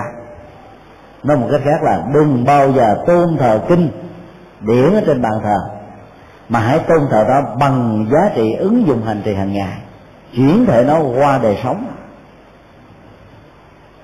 Vậy là khi chúng tôi ấn tống kinh, chúng tôi rất là kén chọn. Chỉ có những ngôi chùa nào, những Phật tử nào có nhu cầu đọc tụng nó, mình mới ấn tống. Chứ tầng nước thông thường người ta đem quyển kinh về đem lên bàn thờ thờ, nghĩ rằng là thờ kinh có cước, không có giá trị gì hết. Đừng bao giờ tôn thờ chân lý theo cách thức đó, mà tôn thờ chân lý bằng cách thức hành trì, để không sở hữu quá nó, giúp cho mọi người, đặc biệt là con em của mình, người thân của mình được chia sẻ và được thưởng thức. Sau đó Như Lai Thế Tôn đã trình bày cách thức ngừng cung cấp thực phẩm của luân hồi cho đời sống. Như Lai Thế Tôn đã xác định có bốn loại thực phẩm được xem là dưỡng chất của sanh tử, được xem là dưỡng chất của khổ đau. Nó là cơ sở dữ liệu để giúp cho chúng sanh được trưởng thành lớn lên khi có mặt rồi. Nó là yếu tố và điều kiện cần thiết để giúp cho chúng sanh sẽ bắt đầu có mặt sau một tiến trình qua đời ở một cảnh giới, một sự sống nhất định nào đó. Thứ nhất là đoàn thực. Đoàn thực là những loại thực phẩm được đưa vào trong cơ thể thông qua miệng và cơ thể vật lý nói chung, chẳng hạn như chúng ta ăn những vật liệu cứng và mềm, lớn và nhỏ, hay là chúng ta truyền nước biển vào trong mạch máu, hay là chúng ta tiêm những thuốc bổ vào trong cơ thể, vân vân, đều thuộc loại vào đoàn thực. Khái niệm đoàn thực nó phát xuất từ nền văn hóa của Ấn Độ. Nền văn hóa này người ta ăn bằng bóc, không dùng đũa và muỗng, cho nên các thực phẩm muốn đưa vào trong miệng một cách dễ dàng mà không ảnh hưởng đến việc dính lên luốc ở trên môi, làm mất đi vẻ đẹp trong lúc ăn, thì người ta thường bỏ các loại uh, các thực phẩm chung lại rồi dùng tay nghiền nát nó ra, sau đó vò lại thành viên mới đưa cái viên đó vào trong miệng để ăn. Có nhiều người đã biểu diễn dùng cái viên thực phẩm này thảy đưa lên trên rồi nửa miệng ra để hứng lấy. Nếu như thực phẩm đó rớt vào ngay trong miệng mà không bị dính lên luốt ở trên râu quai nón của người nam thì người đó được sẽ là những người thiện xạ trong nghệ thuật ăn uống. Khái niệm đoàn thực đã có từ gốc rễ của văn hóa Ấn Độ liên hệ đến cách thức ăn uống này. Chúng ta có thể hiểu nó như là tất cả những loại thực phẩm cứng và mềm, chất rắn và nước nói chung, bao gồm luôn cả lương khô, hay là những loại thuốc bổ, hoặc là những loại thuốc mà các nhà khoa học vũ trụ không gian nói chung đã sử dụng, có thể tiêm uống vào trong cơ thể, nuôi họ trong vòng mười ngày, hai mươi ngày, ba mươi ngày, thì tất cả những thứ đó đều được gọi là đạo thực, mặc dù cấu trúc của nó không có dạng thù của hình tròn hay là hình viên. Bản chất của đoàn thực sẽ giúp cho con người được lớn mạnh, trưởng thành. Nơi nào thiếu thực phẩm, nơi đó bị còi xương, giảm thiểu sự sống, bệnh tật gia tăng. Cho nên chăm sóc cho tuổi thọ con người phải chăm sóc từ thực phẩm, có nghệ thuật ăn uống biết cách, không phải là nạp vào trong cơ thể nhiều thì người đó sống khỏe. Người giàu sang phú quý thì mỗi ngày cũng ăn chừng ba cữ mà thôi, ăn nhiều quá bị béo phì dẫn đến những chứng bệnh khác. Cho nên phải biết sử dụng những thực phẩm nào cần thiết cho đời sống, từ đó giảm thiểu chủ nghĩa tiêu thụ ảnh hưởng đến thể chất, thể trí và tinh thần của con người. Như là cái tôi nói, nội trong cách thức ăn uống không là con người có thể giảm thì được bình đặc mấy mươi phần trăm. Lời tuyên bố này còn hơn cả các nhà y học hiện đại. Ai đã từng bị bệnh có thể cảm nhận được điều đó. Điều trước tiên các bác sĩ, đặc biệt là bác sĩ, các dược sĩ hay là các y sĩ đông y yêu cầu chúng ta phải kiêng cữ nhiều lắm. Chẳng hạn như bị bệnh xương khớp đau nhức mà ăn những đồ lạnh, đồ mát, hay là những loại măng, rồi cà tím, các loại hải sản, hoặc là mắm vuốt, nước mắm, rồi ớt, gia vị, dầu mỡ, thực phẩm cách điên, thực phẩm nguội lạnh, vân vân, thì chứng bệnh đau nhức xương khớp sẽ không bao giờ hết được. Nội chừng mấy mươi phần trăm của chế độ ăn uống thôi đã làm giảm thiểu được cơn bệnh, hoặc là khống chế cơn bệnh, khoanh vùng cơn bệnh. Bản chất của đoàn thực để tạo ra sức khỏe, để giúp cho tuổi thọ của người được kéo dài. Thực phẩm thứ hai là xúc thực, phasa aharo. Xúc thực là một loại thực phẩm tiếp xúc các giác quan với đối tượng trần cảnh của nó. Dĩ nhiên nó không có giá trị kéo dài mạng sống như là trong trường hợp của đoạn thực, nhưng nó làm thăng hoa giá trị của cuộc đời. Nó tạo thêm được những giá trị ý vị, chẳng hạn như nhu cầu giải trí nó đều thuộc về xúc thực.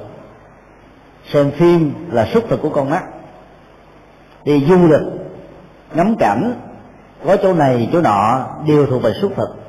Có nhiều người mỗi ngày mà không ra đường phố nhìn thấy cảnh tượng chịu không nổi, đặc biệt là những tài xế lái xe du lịch, tài xe hơi, xe taxi. Ngày hôm nào mà ở nhà một một ngày không được đi làm, họ cảm thấy khó chịu vô cùng, bởi vì yếu tố xúc thực không được tiếp tục nuôi dưỡng. Có nhiều người quen ca nhạc rồi, bữa nào mà không có một bản ca là nghiêng chảy nước miếng, rồi con người trở nên bãi hoại, khó chịu, bần thần.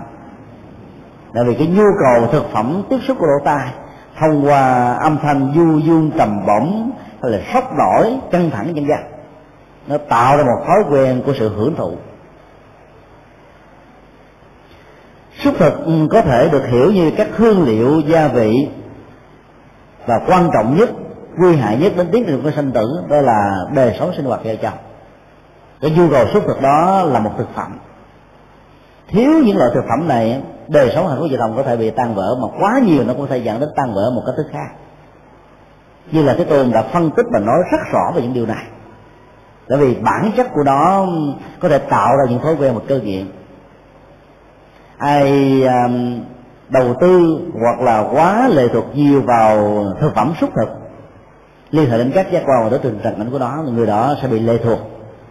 Đi tới đâu cũng kéo thêm bầu đoàn thê tử của những thói quen, của những sự ràng buộc, của những ức chế, của những cái không thể nào vẫy vùng nổi. Thực phẩm thứ ba là tư niệm thực, mano sanchetana aharo. Nó liên hệ đến ý chí, tác ý, ý niệm của con người, như là một loại thực phẩm kéo dài mạng sống, kéo dài tuổi thọ của con người nhiều lắm. Ý chí có thể kéo dài tuổi thọ. Một người bệnh nằm la liệt trên giường, nhưng có một sự kiện, một sự việc nào đó chưa được kết thúc, cái lòng mong mỏi kết thúc nó, hay là mong mỏi muốn thực hiện nó, sẽ làm cho họ có thể sống dài hơn một năm, hai năm, ba năm, bốn năm, vân vân. Hoặc là thương tụi một đứa con còn trẻ thơ nhiều quá, chứ làm cho họ kéo dài thêm tuổi thọ được vài tháng. Hay tiếc nuối một cái gì đó làm cho họ khó thể đi liền khi mà giá trị của tuổi thọ đã hết. Thì bản chất có sự núi kéo về ý chí, về nguyện vọng vân vân sẽ kéo dài thêm tuổi thọ. Hiểu được cái nguyên tắc tâm lý này, muốn ra đi một cách nhẹ nhàng, hành giả và những người đang bị cơ bệnh khống chế chi phối cần phải từ bỏ nó một cách có nghệ thuật, đừng tiếc nuối. Những biểu ngữ khuyên giới trẻ và nhiều người khác nhau trong xã hội từ bỏ những cơn bệnh của H I V và S với những câu rất ấn tượng: đừng chết vì thiếu hiểu biết. Cái đó nó tạo ra một thái độ chấm dứt vĩnh viễn. Hoặc là những câu biểu ngữ khuyên con người đừng nên hưởng thụ các loại suy kê ma túy bằng cái câu ma túy, vẽ một cái khúc, một cái đầu sọ, rồi một chữ S là không nên, với một câu tiêu đề bên dưới: đừng thử dù chỉ một lần. Một lần đủ mang đến cái chết, một lần đủ mang lại khổ đau, một lần đủ có thể hối hận mà vẫn không có thể làm mới được cuộc đời. Đó là những thái độ rất dứt khoát để giúp cho con người mạnh dạn chấm dứt nó, thì thấy đó được rằng nó không phải là nhu cầu của hạnh phúc cần thiết cho đời sống. Hình ảnh cuối cùng mà Như Lai dạy là hãy cài đặt yếu tố và thái độ của sự buông xả trong bản chất của dòng cảm xúc, hưởng thụ các khoái lạc giác quan. Chúng ta cần phải cài đặt vào trong tâm một chương trình xả ly tham ái. Chương trình đó phải có một cái hoạt động autorun, tức là nó tự điều khiển. Khi nó được cài đặt vào rồi thì nó sẽ có những chức năng đi tìm kiếm những nhu cầu của hoạt động tính dục, khống chế, khoanh dùng, rồi chuyển hóa những nhu cầu này để làm cho hành giả nó có thể đạt được sự tu tập một cách lâu dài. Còn đối với những người tại gia thì khoanh dùng nó trong phạm vi của luật pháp về đời sống hôn nhân cho phép. Sự buông xả này nó có thể được hiểu như là cách thức chúng ta buông một gánh nợ, hoặc là quẳng một gánh nặng ở trên vai xuống, hay là thoát một cái ếch kéo xe, hoặc giống như một trạng thái nhẹ nhàng thoải mái của một người không còn bị vướng víu trói buộc, ràng buộc bất cứ một cái cái cái, cái nhu cầu cảm xúc nào. Sự buông xả cũng tạo ra giá trị thoải mái thông dong như vậy. Có thêm uh, những bóng hồng ở trong đời sống của mình ngoài hôn nhân và hôn thú là tạo thêm những sự ràng buộc và mỏi mệt, căng thẳng, trốn tránh. Có thêm những nhu cầu của sự hưởng thụ khoái lạc giác quan đối với những người xuất gia, làm đánh mất đi hết tất cả những gì mà mình dấn thân cho đời sống tu học mấy mươi năm trên một lý tưởng nhất định nào đó. Cứ nhìn thấy chúng giống như một gánh nặng, như là một sợi dây xiềng xích, như là một cái gì đó đè, như là một cái cái, cái một cái trọng lực có thể làm tan nát đời sống hạnh phúc của con người. Thì từ đó sự buông xả và thoát ly, chuyển qua nó mới có thể được diễn ra một cách rất là nhẹ nhàng, mà không cần sử dụng bất kỳ một cưỡng lực nào để khống chế nó. Nó có thể khởi đi bằng ý thức, bằng một chương trình tự điều khiển, tự cài đặt, với sự tỉnh thức cao độ, bằng sự hỗ trợ của những phương pháp quán tưởng rất có nghệ thuật.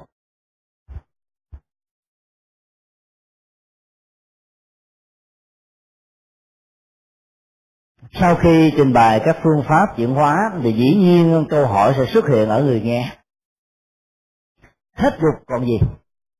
Đây là câu hỏi rất lớn được rất nhiều người tại gia đặt, hoặc là những người không chấp nhận con đường xuất gia của tu sĩ Phật giáo chuyển hóa năng lượng tính dục, trong khi tôn giáo của họ vẫn cho phép các vị tu sĩ có đời sống gia đình.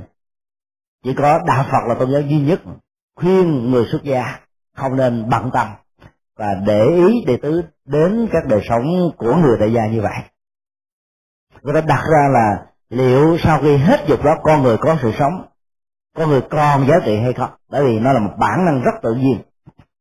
Câu hỏi này nó có thể liên hệ đến uh, khái niệm sợ bị diệt chủng của nhân loại. Nếu người ta đặt một vấn đề tất cả những người nam và người nữ đều đi tu theo Đạo Phật thì liệu loài người có bị diệt chủng hay không?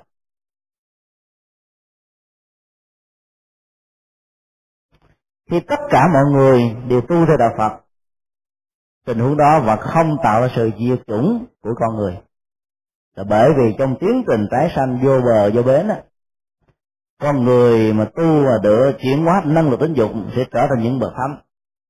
Họ không có tạo ra một tiến trình nối kiếp hay là nói giỏi tông đường trong tương lai, nhưng các chúng sanh ở các hành tinh khác, các loài động vật ở cõi Ta Bà và các hành tinh khác, sau khi trả hết những cái kiếp đầy đọa của nó do nghiệp dẫn dắt, nó sẽ tái sanh làm con người. Cái quy trình uh, chuyển hóa từ con người trở thành chư thiên, từ con người trở thành những bậc thánh, và từ các loài động vật trở thành con người á, là một quy trình diễn ra hàng ngày, hàng giờ, hàng giây, hàng phút, khắp mọi nơi và mọi chỗ. Có những cái sanh ở hành tinh khác tái sanh làm con người ở hành tinh này, có những con người ở hành tinh này tái sanh làm con người ở những hành tinh đó. Do đó dầu cho cả hành tinh này tu tập một cách có nghệ thuật và đúng theo lời Phật dạy, chắc chắn rằng không bao giờ có tình trạng là bị diệt chủng nhân loại, chuyện đó không có. Nó là có những cái lợi khác, không cần phải sợ những chứng bệnh H I V, không cần sợ những chứng bệnh của lầu xanh, không cần sợ và lo lắng đến những tệ nạn xã hội mà chúng ta có thể thấy trên báo chí và các phương tiện thông tin đại chúng nói chung. Nó có cái lợi nhiều hơn là có cái hại, nhưng chuyện đó là chuyện không bao giờ xảy ra. Làm gì có chuyện mà cả thế giới này, tất cả mọi người nam mọi người nữ đều đi tu. Số lượng người đi tu tính theo tỷ lệ nhiều nhất là ở Tây Tạng, cũng chung lắm là bốn mươi phần trăm. Còn ở Thái Lan nó cũng khoảng chừng năm sáu phần trăm, mặc dầu người nam nào cũng trải qua đời sống tu tập. Do đó đặt ra một câu hỏi mà nó không bao giờ xảy ra trong hiện thực, mà nó có thể xảy ra trong tâm tưởng, là điều cũng không nên. Do đó chúng ta không nên sợ. Vấn đề ở chỗ có người nói là tôi cần phải nói vào tông đường, liệu đi tu như vậy á thì hạt giống chất xám của tôi trong công việc làm ăn kinh tế, trong nghệ thuật, ở trong các lĩnh vực khác á, có thể không có lời phục vụ cho cuộc đời hay sao? Từ đó ở trên thế giới này đã có nhiều ngân hàng của hạt giống của người nào được lưu giữ, các ngân hàng của các nhà khoa học, các nhà bác học, những nhân vật lỗi lạc nổi tiếng, với hy vọng rằng là những hạt giống tinh hoa đó có thể được cấy đặt vào trong người nữ, tạo ra chất xám cho xã hội. Chưa chắc à. Cấu trúc và ảnh hưởng gen di truyền á, nó ở một mức độ nhất định nào đó. Nghiệp lực nó quyết định gen di truyền, nghiệp lực nó tạo ra sự thay đổi vượt ra ngoài cấu trúc và bản chất của gen, là điều mà chúng ta không thể phủ định. Có rất nhiều cha mẹ là nhà giáo, sanh ra con cái đốt sách. Có nhiều bậc cha mẹ rất đạo đức mà sanh con cái ra là kẻ diệt chủng thì sao? Cá tánh của con người liên hệ đến nghiệp lực, nghiệp lực đó nó liên hệ trực tiếp gián tiếp đến phong tục tập quán, truyền thống giáo dục, môi trường, điều kiện hoàn cảnh, cách thức ứng xử giao tế, nhiều yếu tố lắm, gen không chưa đủ. Cho nên đừng sợ là tình trạng diệt chủng có thể diễn ra. Cho nên hết dục rồi nó còn một cái khác, đó là một năng lượng được chuyển hóa. Năng lượng đó được bản kinh nêu rất rõ. Đạt được sự cứu cánh về đời sống an vui, thoát hết khỏi mọi khổ ách, tâm của hành giả sẽ được an ổn tuyệt đối. Hành giả sẽ đạt được sự thành tựu về đức tánh của một bậc thánh, trở thành bậc số một giữa cõi người và cõi trời. Cho nên khi hết dục rồi đó, không phải là mất đi, không phải bị diệt chủng, mà trở thành một con người với một giá trị đóng góp cao hơn, lớn hơn, vĩ đại hơn, giá trị hơn, lâu bền hơn. Hiểu được điều này thì ai có tâm niệm đi xuất gia mạnh dạn, đừng sợ rằng là mình mất đi nói võ tông đường. Các nhân tài trong Phật giáo thường là những người đệ tử đến y chỉ, chứ không phải là những người được xuất thân từ tông môn pháp phái đó. Trong một tông môn pháp phái có thể có mấy ngàn đồ đệ, mấy trăm ngàn đồ đệ. Những người kế thừa đó thường là những người ở chỗ khác đến thôi. Bởi vì trong đạo Phật người ta kính đức, mến mến tâm mà đến để phục vụ lẫn nhau, để làm cho công trình Phật sự đó được lợi lạc. Cho nên có nhiều vị cao tăng đã không màng đến việc tiếp tăng độ chúng, vì nghĩ rằng là mình độ đệ tử của những người khác có thể có giá trị phục vụ cũng tương đương giống như là độ cho đệ tử của mình. Rồi lúc đó đệ tử của mình ý lại rằng mình là thầy, mình có tên tuổi, có ảnh hưởng trong xã hội, trong tôn giáo hay là trong uh, cộng đồng, làm cho chúng sẽ khó có thể tiến thân được lâu dài lắm. Do đó không cần thiết phải có đệ tử để phải nuôi, để huấn luyện. Còn đối với những người tại gia cũng vậy, cái khuynh hướng người ta muốn truyền thụ lại tất cả những bí kíp võ công của một ngành nghề nào đó cho con người của mình, chứ không cho những người dưới nước lạ. Rồi gia tài sự nghiệp mình làm lên bao nhiêu năm đó là muốn truyền cho những người thuộc về máu mủ của mình. Ngày nay khuynh hướng đó ở phương Tây đã được thay đổi ở một số nhà triệu phú tỷ phú, khi thấy rằng con cái của họ đó không có lòng hiếu thảo, và sự uh, truyền giao gia tài có thể làm cho chúng trở nên hư đốn, cho nên có nhiều cha mẹ đã phải giấu cái ngân khoản tài khoản của mình ở trong ngân hàng, không cho những người thân biết, và họ đã làm một tờ di chúc từ lúc mà họ đang còn khỏe mạnh mấy mươi năm trước, khi họ có bị uh, chết bất đắc kỳ tử trong các tai nạn hay là bệnh tật đó, thì cái số tiền và tài khoản này mặc nhiên được chuyển vào một cái chương trình từ thiện, hay là một ngân quỹ về giáo dục, hay một ngân quỹ về chế độ an sinh xã hội nhất định nào đó. Tại vì họ thấy được rằng là giá trị của hạnh phúc đó, nó không nằm ở chuyện mà nói giỏi tâm đường, nằm ở chỗ là phục vụ được cái gì, cho ai, như thế nào, phạm vi ra sao. Đến lúc nào đó tất cả mọi người cần phải quan niệm như vậy thì lòng từ bi bắt đầu được mở rộng ra. Chúng ta không còn phục vụ cho người thân của mình nữa mà cho những người không thân, thì lúc đó tình trạng của lợi dụng lẫn nhau, hơn thua chém giật đó, nó sẽ giảm đi ở một mức định tối đa. Khi chúng ta chỉ lo chăm chút cho người thân của mình thì thái độ vị kỷ ích kỷ sẽ có mặt thôi. Còn khi mở rộng đối tượng ra, cái đó nó sẽ được tan biến, được chuyển hóa. Phần hai của bản kinh là một nghệ thuật giúp cho người đồng tu là thiên chủ Sakka được chuyển hóa. Chúng ta chỉ cần liên tưởng đến cái cách thức đặt câu hỏi và yêu cầu của Sakka đối với Như Lai Thế Tôn là xin Ngài hãy giảng cho con một bài pháp làm thế nào để chuyển hóa được năng lượng tính dục ở người tu.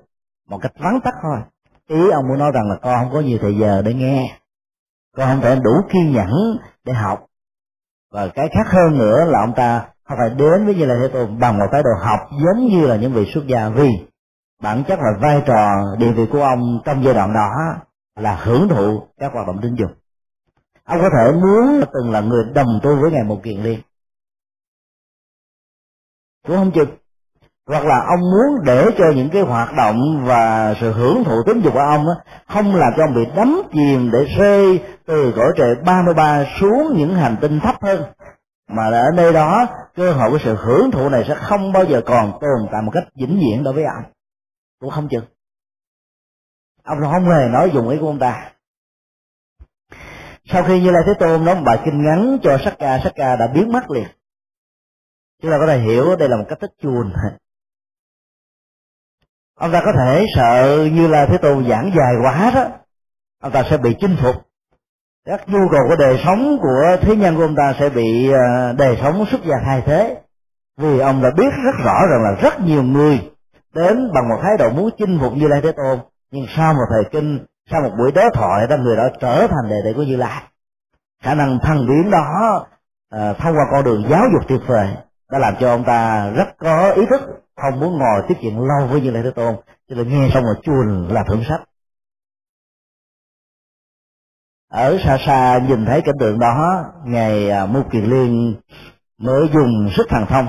Trong kinh mô tả Ngài đã duỗi hai bàn tay ra giống như một phi thuyền con phơi bay một cách phù, biến mất khỏi giảng đường và có mặt ngay cõi trời ba mươi ba. Quan sát cảnh tượng một chút xíu thì ông đã nhìn thấy Sakka đó đang hưởng thụ dục lạc với rất nhiều thiên nữ và thị nữ trên đây. Bên cạnh đó thì có đến năm trăm nhạc công đang trỗi lên năm trăm loại nhạc cụ du dương trầm bổng, bởi vì nhạc có thể tạo ra cảm xúc tình cảm, có thể tạo ra nhu cầu của tình yêu, có thể kéo dài các sự hưởng thụ khác nhau. Cho nên chư thiên là những con người ở các hình sinh khác đó, đã từ lâu xa hiểu được những yêu cầu về cảm xúc này, cho nên họ đã tận hưởng nó một cách tối đa.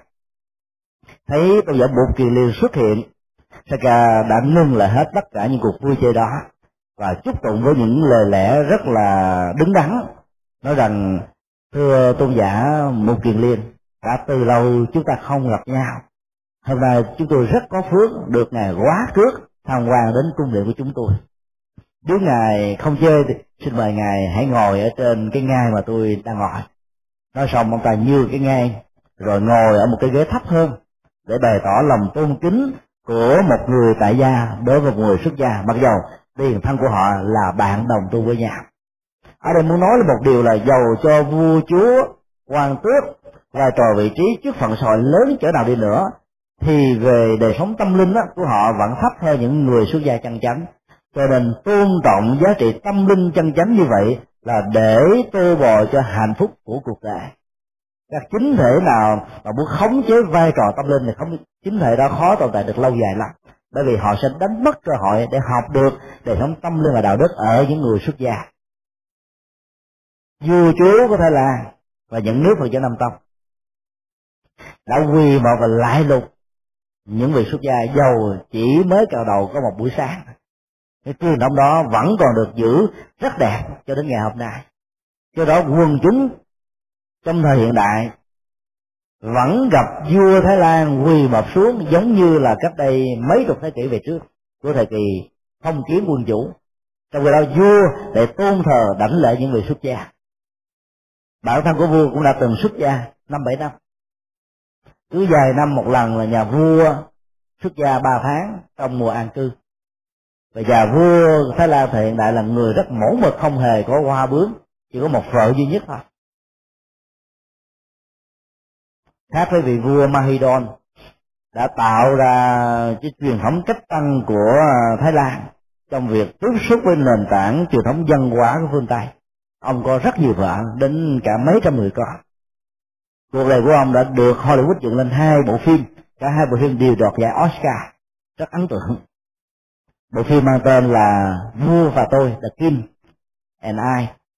Quý vị có thể tìm mua và xem ở các chỗ mà cho thuê phim đó. Rất có ý nghĩa. Trong đó nhà vua hiện tại này là một người Phật tử điển mẫu, không hề có những nhu cầu vượt quá những hạnh phúc bình thường. Ông ta trở thành một người Phật tử, một hành giả rất lỗi lạc và mẫu mực.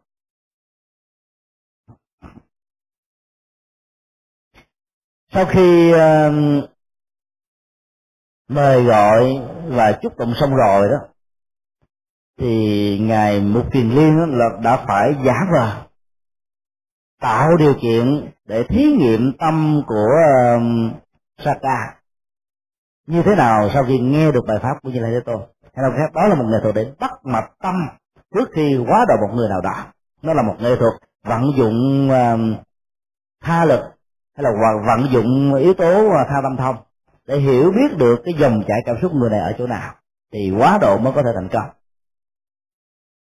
Ngài Mục Kiền Liên nói thật là diễm phúc nếu tôi có thể nghe được một phần nào đó lời pháp nhiệm màu được Như Lai Thế Tôn đã giảng cho một cách vắn tắt khi nãy. Khi được đặt ra một câu hỏi yêu cầu như thế đó, Sakka khó có thể từ chối được lắm. Nhưng mà Sakka là một người rất có chiều sâu, là một người rất tâm lý. Ông ta trả lời như thế này: thưa tôn giả, tôi là một người rất bận rộn với nhiều công việc khác nhau. Có những việc bận rộn dành cho bản thân tôi, nhưng mà cũng có những chuyện bận rộn liên hệ đến các cư dân của cõi trời ba mươi ba. Đây là một lời biện hộ, nếu tôi có quên á thì xin tôn giả cũng tha thứ, bởi vì chuyện bận rộn làm cho tôi quên là một chuyện bình thường.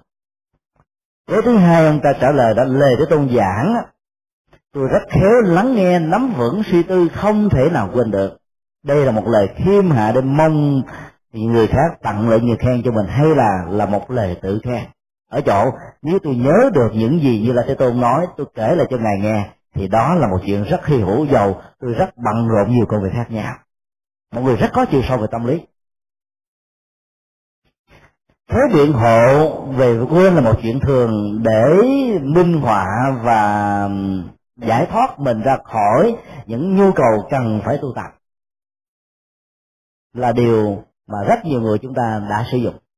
Chúng ta có thể biện hộ rằng hôm nay tôi bị bệnh, công việc tôi nhiều quá, do đó tôi không thể nào thực hiện một khóa tu hay là dấn thân trong người Phật sự. Chúng ta đưa rất nhiều lý do. Khi mà con người có thái độ viện những lý do rồi thì mọi việc làm có thể trở nên áp tắc. Lúc nào cũng có điều kiện để tạo ra những lý do.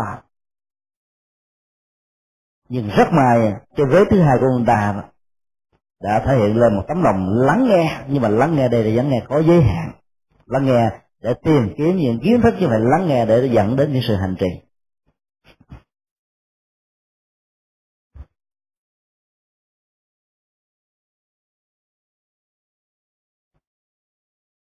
Sau đó Sakka đã thể hiện ra thái độ rất hãnh diện, tự hào về những gì mà mình đã thành công. Dĩ nhiên ông ta đã nhớ rất rõ, ông và ngài Mục Kiền Liên là bạn đồng tu. Ngài Mục Kiền Liên trở thành một vị thánh giả A La Hán, hỗ trợ đắc lực cho công trình hoàn pháp của Như Lai Thế Tôn. Và ông trở thành một vị thiên chủ ở cõi trời ba mươi ba, cũng đã từng dẫn các đệ tử đồ đệ của mình tới nghe Như Lai Thế Tôn thuyết pháp. Nhưng cái niềm hãnh diện của ông đó, làm cho ông không nhìn thấy được giá trị tâm linh của ngài Mục Kiền Liên, mặc dầu ông đã mời thỉnh ngài Mục Kiền Liên ngồi trên ngai vàng của ông. Ông nói như thế này: lầu đài mà tôi đã tạo ra này, nó là kết quả của một cuộc khải hoàn trong một cuộc chiến rất là lâm ly bi đát giữa thế giới và cảnh giới của chư thiên và thế giới của các Atula. Đây là hai cảnh giới có mặt ở hai hành tinh khác nhau. Trong kinh mô tả đó, người nam trong thế giới của Atula thường xấu, trong khi đó nữ của Atula thì rất đẹp. Chư thiên Atula thì vạm vỡ, to con, lớn sát, bảnh bao, cho nên họ thường thích các nữ Atula. Và cuộc chiến giành các nữ Atula đã từng diễn ra giữa hai thế giới chư thiên và Atula này. Phần thắng, phần lớn thuộc về chư thiên, bởi vì uh, trình độ khoa học, phương tiện chiến lược chiến thuật của họ cao hơn là những người Atula, vì lòng sân đã làm cho Atula trở nên nhỏ bé, trở nên xấu xí, trở nên mất hết trí khôn sáng suốt. Ông ta đã kể lại những kinh nghiệm đó. Ông ta nói rằng là cái tòa nhà này đó tôi đã tạo lên, trong đó nó có đến cả một trăm vọng tháp khác nhau. Mỗi một vọng tháp có bảy ngôi nhà hình tam giác, trong một mỗi ngôi nhà hình tam giác có bảy tiên nữ, trong mỗi uh, ngôi nhà bảy tiên nữ đó lại có bảy thị nữ để hầu hạ. Mời ngài hãy cùng tôi tham quan cung đài rất uy nga tráng lệ, sáng rực màu sắc với bảy loại ngọc báu khác nhau. Tôn giả Mục Kiền Liên đã im lặng nhận lời. Ở đây không phải là lâu lâu đi sửa mắt, giống như nhiều người nói là uh, tu sĩ đi coi phim là sửa mắt. Ở đây ngài Mục Kiền Liên muốn thân hành với ông để có cơ hội chuyển hóa thái độ cống cao ngạo mạn của ông. Sự hãnh diện tự hào nó làm cho ông ta đánh mất đi hoặc là làm quên đi các tiềm năng hạt giống của đời sống thoát tục mà ông đã gieo trồng ở những đời trước với tôn giả Mục Kiền Liên. Thiên chủ Sakka cùng với đại vương Vessavaṇa đã đưa ngài Mục Kiền Liên đi trước. Chứ đi đâu thì họ đi giải thích. Dĩ nhiên khi bước qua từng những ngôi nhà tam giác, rồi các vọng tháp vân vân á, thì rất nhiều thị nữ và tiên nữ bẽn lẽn thẹn thùng e lệ như là đang nhìn thấy người chồng chưa cưới của mình.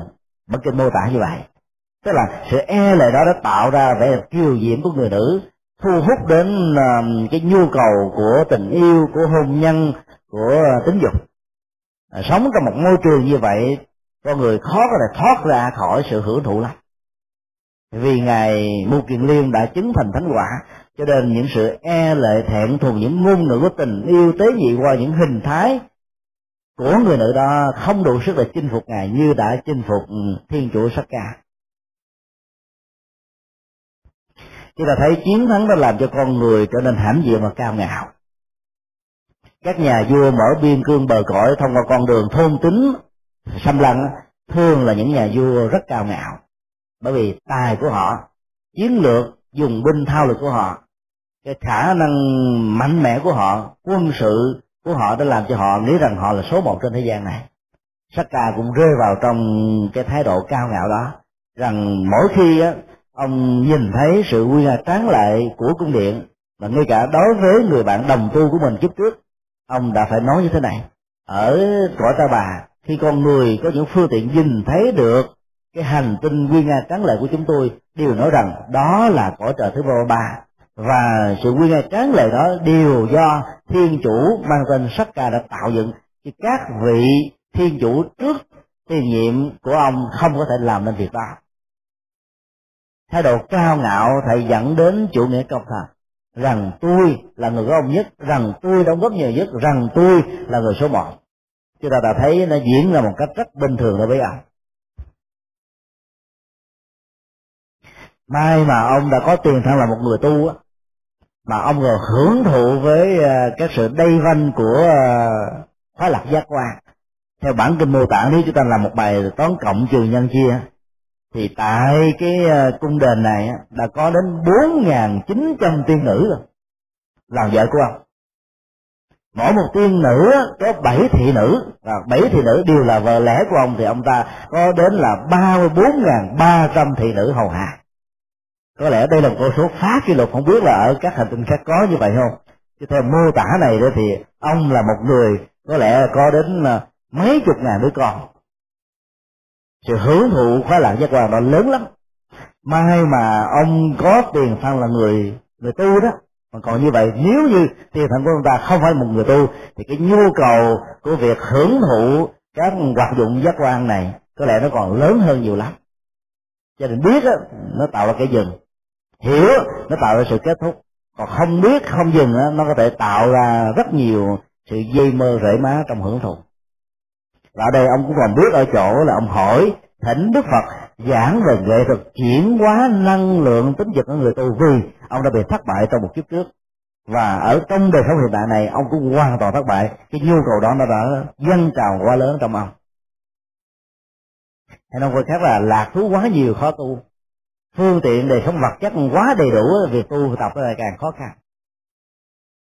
Trước đây các nhà sư đều ở núi, ở rừng, tiếp xúc với môi trường, hoàn cảnh, điều kiện sinh hoạt thành thị không có nhiều, cho nên các giác quan nó, nó được khống chế, được chuyển hóa, được chăm sóc kỹ lưỡng lắm. Còn bây giờ đi ra đường có gặp nhan nhãn ở đâu cũng gặp. Có những tờ báo người ta viết kiếm uh, họa đó, công viên văn hóa lao động, đó là khu vực Tao Đàn đó, họ mới chú thích thêm đây là một công viên văn hóa, nó có rất nhiều hoạt động dao động lao động của tình yêu, chứ có toàn là cặp trai và gái không. Cho nên đặt tên là công viên văn hóa lao động là một cái gì đó rất là xúc phạm đến bản chất của Tao Đàn, để phục vụ cho văn chương chữ nghĩa thi phú hoạt động văn hóa. Ngày nay khuynh hướng đặt các khu phố mang tên văn hóa đó lan tràn khắp mọi nơi mọi chốn, ở đâu chúng ta cũng nói là khu văn hóa, làng văn hóa, nhà văn hóa. Như thể văn hóa là một cái gì đó nó thuộc về trình độ kiến thức sống, không phải. Chỉ sau bảy năm bảy năm chúng ta mới thấy khái niệm văn hóa này được sử dụng sai với ngữ cảnh của nó, và đã dùng cái từ trình độ văn hóa để muốn biết cái người làm đơn hay là cái người khai lý lịch này đã có được kiến thức học lực ở cấp độ nào. Thay đổi thay vì ta dùng chữ học vấn thì đây là trình độ văn hóa. Cho nên văn hóa đã được hiểu với một cái nghĩa là có kiến thức, có hiểu biết. Cho nên văn hóa là những hoạt động vừa tinh thần, phần nhiều đó là tinh thần, gắn liền và tác động trực tiếp đến sinh hoạt vật chất. Và cái gì để lại những nét đẹp truyền thống, những nét riêng ấy, cái đó là văn hóa. Các làng xã phố ấp của chúng ta không hề có văn hóa, mà cứ để là khu phố văn hóa. Chỗ nào mà để nhiều như vậy thì chỗ đó thiếu văn hóa lắm. Một cái phản tác dụng chỗ nào để không được phóng quế nơi đây thì chỗ đó là phóng quế nhiều lắm, ta mới để. Còn về cái bản đề là khu phố văn hóa, vì chỉ có lẽ nó có những hoạt động phi văn hóa sao. Cho nên cái cách thức đặt tên hết sức tế nhị. Chánh danh trong nghệ thuật dùng từ có thể tạo ra những ý nghĩa, còn thiếu chánh danh có thể dẫn đến những sự phản tác dụng lớn lắm. Một công viên văn hóa như Tao Đàn trở thành lao động của tình yêu. Vào các công viên Việt Nam toàn thấy những loại hình lao động tình yêu không, trong khi đó là ở Ấn Độ chuyện đó là chuyện phòng the. Ngoài đường phố vợ chồng không hề cầm tay nhau, dìu dắt nhau đi, huống hồ là có những cảnh trạng giống như là nền văn hóa phương Tây. Chuyện đó là không hề có. Nên tu tập ở Ấn Độ dễ thành công, bởi vì nó không có những chuyện đó, không có lãng mạn, không có nhan nhãn. Phim ảnh á, gần đây thì họ đã khai thác yếu tố đó trên phim ảnh, à, trong khi trước đây nó không hề có, cho nên người tu dễ dàng thành công. Còn ở trong những nền văn hóa mà mà lai tạp, hiệp chủng quốc, đa dạng đó, thì những yếu tố tương tác qua lại đã làm cho các biến thái được phát sinh, và sự tu tập để uh, chuyển hóa nhu cầu về cảm xúc đó, có khó có thể được thực hiện.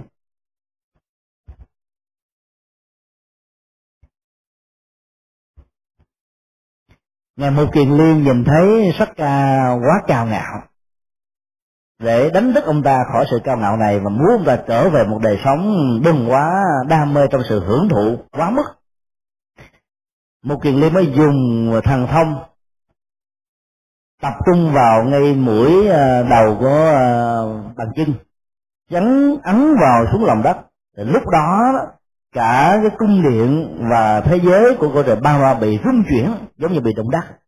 Dĩ nhiên nó không đến mức có thể tạo ra sự đổ nát như là khoảng bảy độ Richter trở lên, tạo ra một cái ấn tượng gây sự sợ hãi ở trong lòng của thiên chủ Sakka và đại vương uh, Vessavaṇa mà thôi. Trong khi đó, đó hai nhân vật này đó lông tóc dựng ngược, hoảng hốt lo sợ lo rầu vì cung điện của mình sẽ không còn nữa, thì lấy đâu cơ hội để hưởng thụ khoái lạc với các tiên nữ và thị nữ. Trong khi đó các thần dân được hoan hô tung tế rằng thật là kỳ diệu, thật là hiếm có, sức thần thông lớn của Ngài Mục Kiền Liên họ mới chứng kiến lần đầu tiên. Họ càng thán phục thì Sakka lại càng hoang mang vì sợ bị thay thế. Ta thấy một người là tài hơn mình thì những gì mà mình thể hiện với họ trước đây nó không còn đủ sức thuyết phục để họ trở thành vợ, để họ trở thành những người phục vụ cho mình. Điều đó đã làm cho chúng ta phải đối diện với một sự khủng hoảng rất lớn về đời sống nội tâm, để phải suy nghĩ lại. Hay nói một cách khác là thông qua sự chấn động về lâu đài đó, ông ta bắt đầu khởi sinh là một tâm niệm rằng tất cả những cái phục vụ cho hạnh phúc giác quan có thể đối diện với cái vô thường, nó có thể bị tan biến bất cứ lúc nào. Trạng thái thiên tai, động đất, hạn hán, lũ lụt, mất mùa có thể diễn ra ở mọi nơi và mọi chỗ, có điều nhiều hay ít, lâu hay là mau mà thôi. Ý niệm đó xuất hiện để làm cho ông ta đã phải sợ hãi, và đây là một trong những nghệ thuật tôn giả Mục Kiền Liên đã cài đặt ý thức về vô thường vô ngã vào trong não trạng về sự hưởng thụ khoái lạc giác quan của thiên chủ Sakka, để đánh thức những hạt giống tâm linh mà vị thiên chủ này ở những kiếp trước đã từng là một hành giả tu tập. Cái thức đánh thức như vậy rất cần thiết. Sau khi ghi ý thức đó xong rồi đấy, Ngài Mục Kiền Liên không hề có những lời giả từ, bỗng nhiên biến mất khỏi thế giới cõi trời ba mươi ba, trở lại ta bà này trong sự ngạc nhiên vô tận của những người thán phục và nỗi lo sợ của Sakka. Chưa bình tĩnh mà chưa tỉnh thức khỏi cơn lo sợ và khủng hoảng đó, các thiên nữ đã nói: có phải vậy chính là Như Lai Thế Tôn, thầy của thiên chủ, người mà thiên chủ đã từng kể cho thiếp nghe hay không? Sakka lắc đầu và nói rằng đó chỉ là người bạn đồng tu của ta mà thôi. Các thiên nữ không tin. Thật là tốt lành, thiên chủ đã có một người bạn có sức thần thông rất lớn, có oai lực diện màu chưa từng thấy trong lịch sử, chắc chắn rằng vị ấy chính là Như Lai Thế Tôn, thầy của thiên chủ. Cái thức này đã cho chúng ta thấy rằng họ đã cài đặt những ý thức về sự giới hạn của bản thân Sakka trước một vị bạn mà họ cho rằng có thể là Như Lai Thế Tôn. Với khả năng thăng biến đó đã làm cho họ quy phục như vậy rồi, thì huống hồ là Như Lai Thế Tôn thì họ càng phải quy phục nhiều hơn nữa. Câu chuyện độ người bạn tiền thân là đồng tu của mình đã kết thúc tại đó. Mục Kiền Liên trở về lại với thế giới ta bà, đảnh lễ quỳ bên Đức Phật trước sự chứng kiến của rất nhiều vị xuất gia và những người cư sĩ có mặt ngày hôm đó. Ngài đã kể lại sự kiện bay lên cõi trời ba mươi ba, cuộc tiếp xúc giao du với Sakka và những sự kiện diễn ra tại đây. Sau đó yêu cầu Như Lai Thế Tôn hãy thuyết giảng là bài kinh đó một lần nữa. Cái cách thức là mượn chuyện trên trời nói chuyện trên dưới đất á, là một trong những nghệ thuật hoằng pháp rất rất hay ở trong truyền thống kinh điển của Như Phật Như Lai. Trước đây chúng ta có khái niệm là nói chuyện trên trời, ám chỉ cho những chuyện quan đường không đâu, có thể không liên hệ đến những cái đang diễn ra như là những hiện thực. Ngày hôm nay chuyện trên trời không phải, không phải là chuyện không đâu, mà chuyện rất hiện thực. Máy bay là chuyện trên trời, du quạng hành tinh này sang hành tinh khác là một chuyện trên trời. Các loài có cánh bay từ nơi này sang nơi kia, định cư chỗ này sang nơi nọ, di cư theo mùa màng, theo thời tiết, theo khí hậu là những chuyện trên trời cả. Chúng ta đã vạch ra quỹ đạo của mặt trăng, của trái đất, của các dải ngân hà, của các dải thiên hà, vận tốc của ánh sáng, sự bay vân vân, lực hút của trái đất là toàn những chuyện trên trời, mà không hề là những chuyện quan đường. Mượn những chuyện trên trời để nói những chuyện ở dưới mặt đất đó, là một trong những nghệ thuật để tạo ra sự so sánh. Các so sánh nó có thể dẫn đến sự cống cao ngã mạn, nhưng mà nó cũng có thể dẫn đến sự thôi thúc để bắt chước làm những chuyện gì đó mình chưa đạt được. Mở cửa so sánh là một trong những nghệ thuật để cách tăng. Đất nước nào mà bế quan tỏa cản hoặc bị người khác bế quan tỏa cản thông qua sự trừng phạt và kinh tế như là một hệ quả của cuộc chiến tranh lạnh đó, là một đất nước rơi vào một tình trạng khủng bố về kinh tế, hay là một tình trạng có thể dẫn đến nỗi khổ niềm đau cho rất nhiều người dân. Cho nên phải mở cửa à, tìm kiếm những cái chuyện ở trên trời, ở những hành tinh khác, ở những quốc gia khác, để chúng ta thấy, đối chiếu, và người dân mới mở được tầm nhìn xa thấy rộng, đi một đàn học sàng khôn. Từ đó không bao giờ còn hãnh diện tự hào rằng mình là số một, chứ thực tế mình có thể là số một tự dưới điểm lên. Đó là một sự thật. Cho nên Ngài Mục Kiền Liên đã tạo ra một cách thức mượn chuyện ở trên trời để nói về chuyện dưới đất. Dĩ nhiên Ngài không nói, Ngài chỉ kể. Và dĩ nhiên khi Ngài kể thì tất cả mọi người có mặt đều nghe. Tác dụng tâm lý thôi thúc để cho tất cả những người xuất gia chân chính đó, thấy được rằng cái nhu cầu của sự chuyển hóa đó, các khóa lạc giác quan có thể mang lại hạnh phúc cho con người. Bằng không đó, con người có thể rơi vào một hạnh phúc rất bấp bênh, với những nỗi sợ hãi rằng mình sẽ bị mất nó một cách lâu dài, như là Sakka, vị thiên chủ của cõi trời ba mươi ba. Hay nói một cách khác, ở trong sự đối tác đó, giữa vợ và chồng và giữa tình yêu, giữa nam và nữ đó, thỉnh thoảng có những người có yêu cầu lớn hơn, bởi vì ở quê với một người nào đó rồi dẫn đến cảm giác nhàm chán, muốn tìm kiếm một người nào đó hấp dẫn hơn về ngoại hình, về tài năng, về khả năng, về kinh tế, về những nhu cầu khác nữa. Có thể làm tan biến, và cảm giác hạnh phúc đó chỉ diễn ra một cách rất là tạm bợ. Khi nhìn thấy Ngài Mục Kiền Liên là các thiên nữ này trở nên thán phục vô cùng, và nhìn thấy người chồng của mình á trở nên là một cái gì đó rất bình thường. Cái nhu cầu của sự thay thế, cái nhu cầu của sự đòi hỏi đó, đã tạo ra thêm một cách thế là so sánh hơn với nhau. Nó là một cái cái cách mượn chuyện ở trên trời để nói chuyện dưới đất. Đừng bao giờ so sánh theo cái thức đó, bởi vì nó làm cho con người nuối tiếc, làm cho người sống trong hoang tưởng, làm cho người sống trong ảo giác. Và cái hiện thực đó là cái mà người đó lại không chịu thừa nhận vì nó có sẵn. Góc độ thứ hai câu chuyện dưới đất trong bài kinh này được Như Lai Thế Tôn lặp lại. Nhờ sự kiện chuyện trên trời đó, Như Lai Thế Tôn có cơ hội thuyết pháp cho tất cả những vị xuất gia và những người tại gia cùng nghe. Cái đó là cái rất hay. Bởi có những tình huống Như Lai Thế Tôn không giảng, khi không có ai hỏi, hoặc là Ngài thấy rằng là nói lên một cách tình cờ đó đôi lúc không tạo ra những hiệu ứng tâm lý hành trì ở người nghe, thì Ngài không nói. Cần phải có sự thỉnh cầu. Sự thỉnh cầu nó tạo ra một hiệu ứng tâm lý của ngóng đợi, mong mỏi, và giá trị của sự ngóng chờ, ngóng chờ và mong mỏi đó nó làm cho người nghe dễ dàng thâm nhập. Khi thâm nhập rồi thì sự tu tập mới được diễn ra một cách tốt đẹp.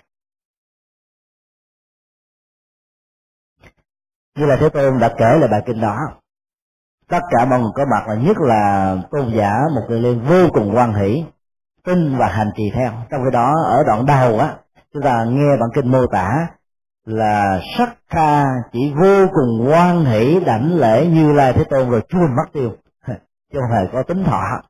Tính là tin, hoan hỷ khác với tin là nghe nói hay quá, lời lẽ sâu sắc quá, cho nên mình hoan hỷ, mình đánh lễ cảm ơn rồi ra về. Còn tin là mình nghĩ rằng nó là một triết lý, nó là một sự thật, và cái tin nó dẫn đến sự hành trì nó cách nhau ở nhận thức vậy. Ở đây cái hiểu tâm lý của một bài kinh từ Như Lai Thế Tôn hoàn toàn khác đối với Sakka, là một thiên chủ với nhiều phương tiện hưởng thụ, và đối với ngài Mục Kiền Liên cũng như là những vị xuất gia đệ tử của Như Lai Thế Tôn, nó khác nhau nhiều lắm. Cái hiệu ứng tâm lý lớn nhất mà Như Lai Thế Tôn cần đó, đó là sự hành trì ở những vị xuất gia, không chỉ là quan hỷ mà phải là tính thọ phụng hành. Bốn động từ này rất ấn tượng. Tính là tin bằng niềm tin chân lý, tin bằng lý trí, tin bằng nhận thức, tin bằng phán đoán, tin bằng sự hiểu biết. Thọ là bắt đầu thực hành, tiếp nhận nó, đưa vào trong não trạng để như một phương châm. Phụng là văn giữ đó một cách tốt đẹp với tất cả lòng tôn kính. Trì là truyền bá, giữ với mình và truyền cho người, ngày càng mở rộng, ngày càng lớn. Thì đó là cái cần thiết đối với tất cả các hành giả. Nói tóm lại là bài kinh đã dạy chúng ta về hai khuynh hướng một đời sống. Một bên là đắm chìm vào các lạc thú, người nghe pháp chỉ nghe chiếu lệ qua lo, thiếu nghiêm túc trong hành trì, không vì lý tưởng giải thoát, là bởi vì đối tượng của họ, vai trò vị trí của họ không thể nào làm cho họ có thể có nhu cầu lớn hơn. Cái giới hạn nghiệp thức đó, sẽ tạo ra giới hạn của kiếp người. Giới hạn của nhận thức đó, nó tạo ra giới hạn của hạnh phúc và khổ đau. Ở đây Sakka là một con người điểm mẫu. Chúng ta có thể học được một thái độ về sự tu tập, chuyển hóa thái độ bản ngã của Sakka. Ông ta đã nghĩ rằng mình là người chiến thắng. Tất cả những công trạng do ông ta tạo dựng lên cho nên đã trở nên một người rất là bua ba hoa, tô điểm cho mình theo công thức, thấy sang bắt hoàng làm họ. Chúng ta cứ nhớ là cái câu mà các thiên nữ nói, có phải đây là Như Lai Thế Tôn mà chàng đã từng kể cho các nàng nghe hay không? Có nghĩa là ông ta về kể lại cho các bà vợ của mình nghe rằng Như Lai Thế Tôn của ta bà rất ấn tượng, rất tuệ giác, rất giỏi giang như thế thế nọ, nhưng không bao giờ tạo điều kiện cho những người đó trực tiếp để tiếp nhận, để thấy rằng chỉ có người chồng của mình mới đủ tư cách để ngồi chung, để nói chung, để đàm thoại, để đối tác, để giao tế, để ứng phó với những người sang trọng về tâm linh và đạo đức như vậy. Còn những tiên nữ và những thị nữ không bao giờ có được cơ hội. Đó là một cách thức tôi vòi bản ngã. Khi phải tiếp xúc và giới thiệu tôn giả Mục Kiền Liên cho những bà vợ của mình nghe, cho bà vợ mình thấy, thì một lần nữa tôn giả Sakka muốn cho thấy rằng tôi có những người bạn rất thần biến, rất màu nhiệm, có năng lực đến độ các bà đã phải tán thán hết mình. Khi ông đã phủ định không phải Như Lai Thế Tôn, các bà vẫn nói đó là Như Lai Thế Tôn. Nếu tôi nghe những gì ông mô tả về những cuộc tiếp xúc với ngài thì đây chính là Như Lai Thế Tôn đích thực, chứ không có một Như Lai Thế Tôn nào khác. Nghệ thuật ba hoa đã làm cho ông ta bắt hoàng làm họ và tạo ra vị thế rất quan trọng ở mình và những người khác là không có. Cho nên khi tiếp xúc với các nhà tâm linh và đạo đức, những vai trò vị trí xã hội lớn đó, đừng để cho yếu tố bắt hoàng làm họ đó xuất hiện, mà phải nghĩ rằng cơ hội này là cơ hội đồng điều để mình có thể đóng góp cho người kia và người có thể giúp mình làm những việc cần làm. Người xuất gia không có cầu cạnh chính quyền, không có cạnh những con người có vai trò vị trí xã hội, xem họ như là những người bình thường, quá sắc họ giống như một bộ xương đang đi, đang đứng, đang ngồi, đang nằm. Chính vì thế đã lúc đó, những người có vai trò vị trí xã hội đến một ngôi chùa mà không được các vị trụ trì tiếp đón một cách năm hậu thì những người đó không đến làm thứ hai, thì họ muốn bản ngã họ tô bỏ.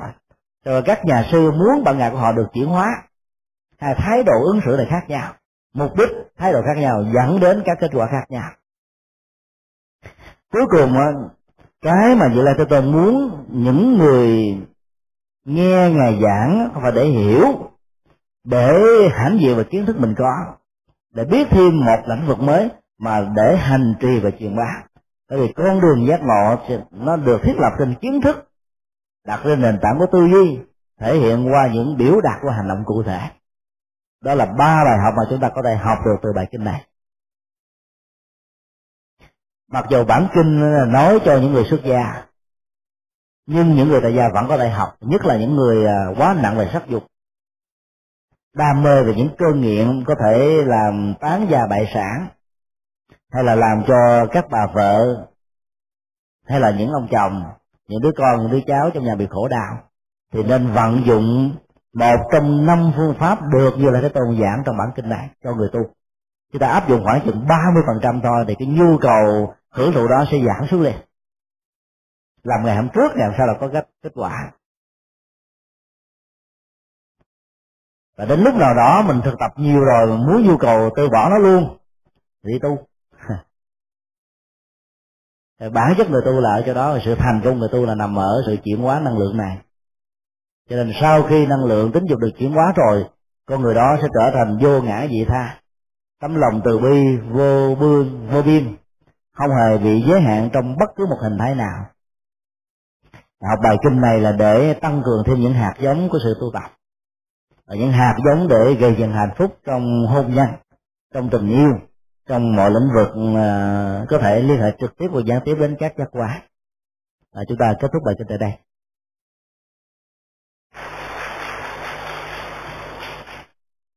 À, có vị nào đặt câu hỏi không?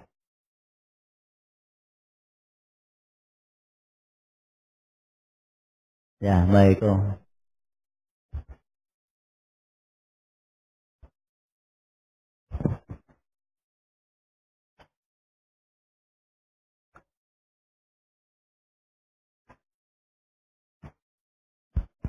Alo.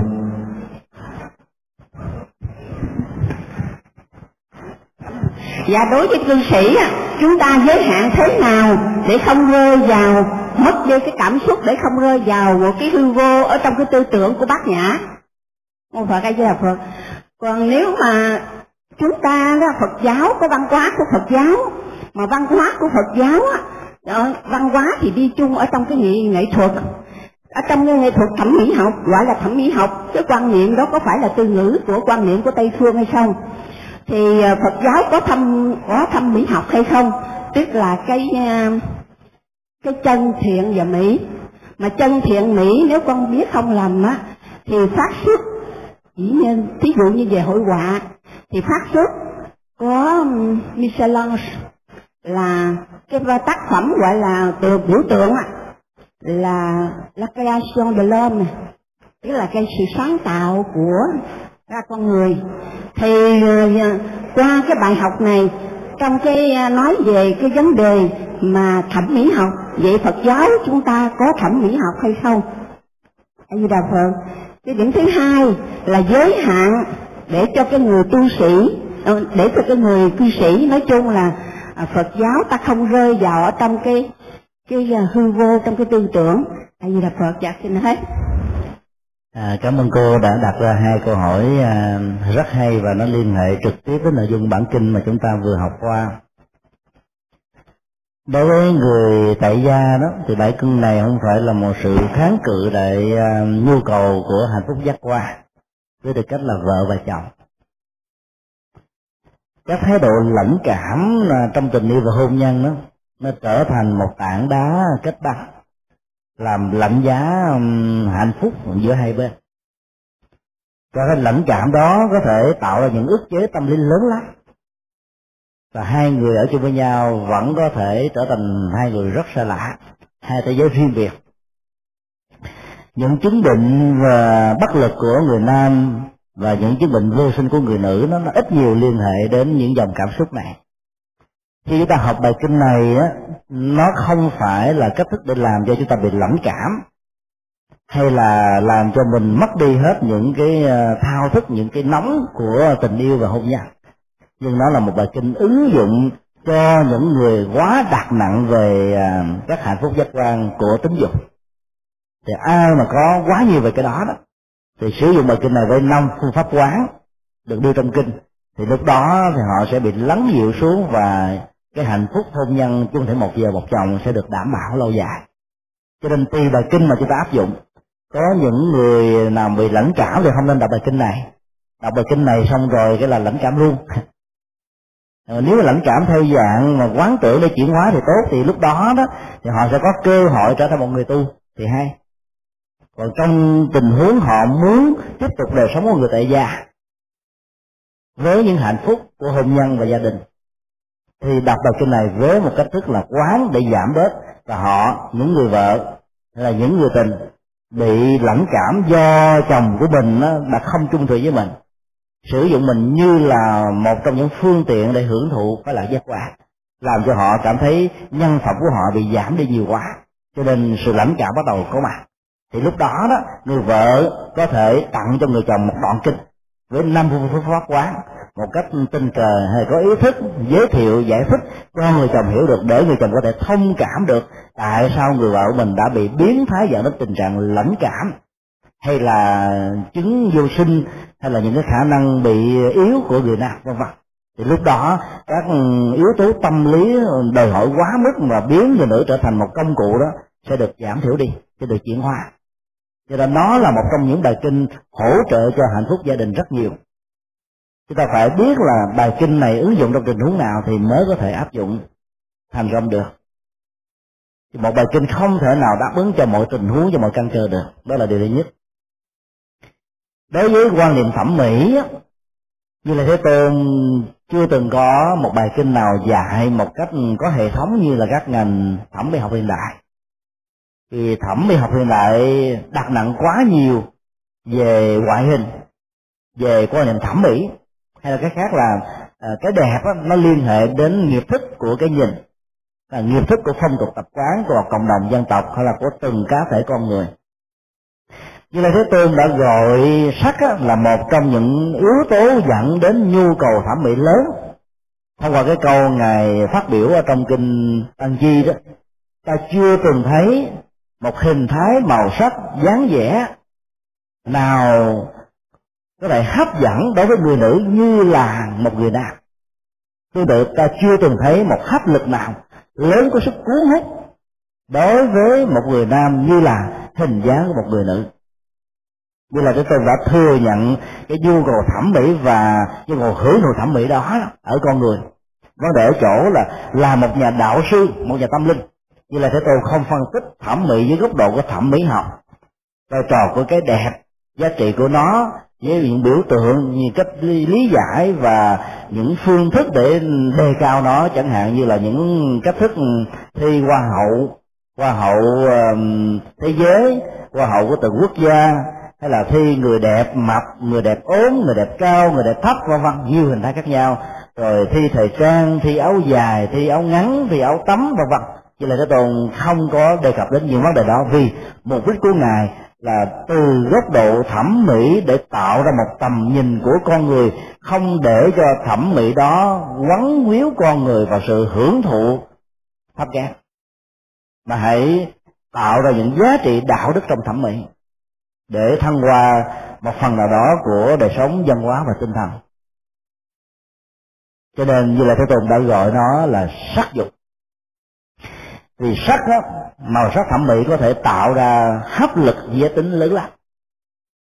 Nó có thể tạo ra những nhu cầu về tình yêu, nó có thể tạo ra những nhu cầu của sự hưởng thụ. Vì lại Thế Tôn đã nhìn thấy phương diện tâm lý học của nó.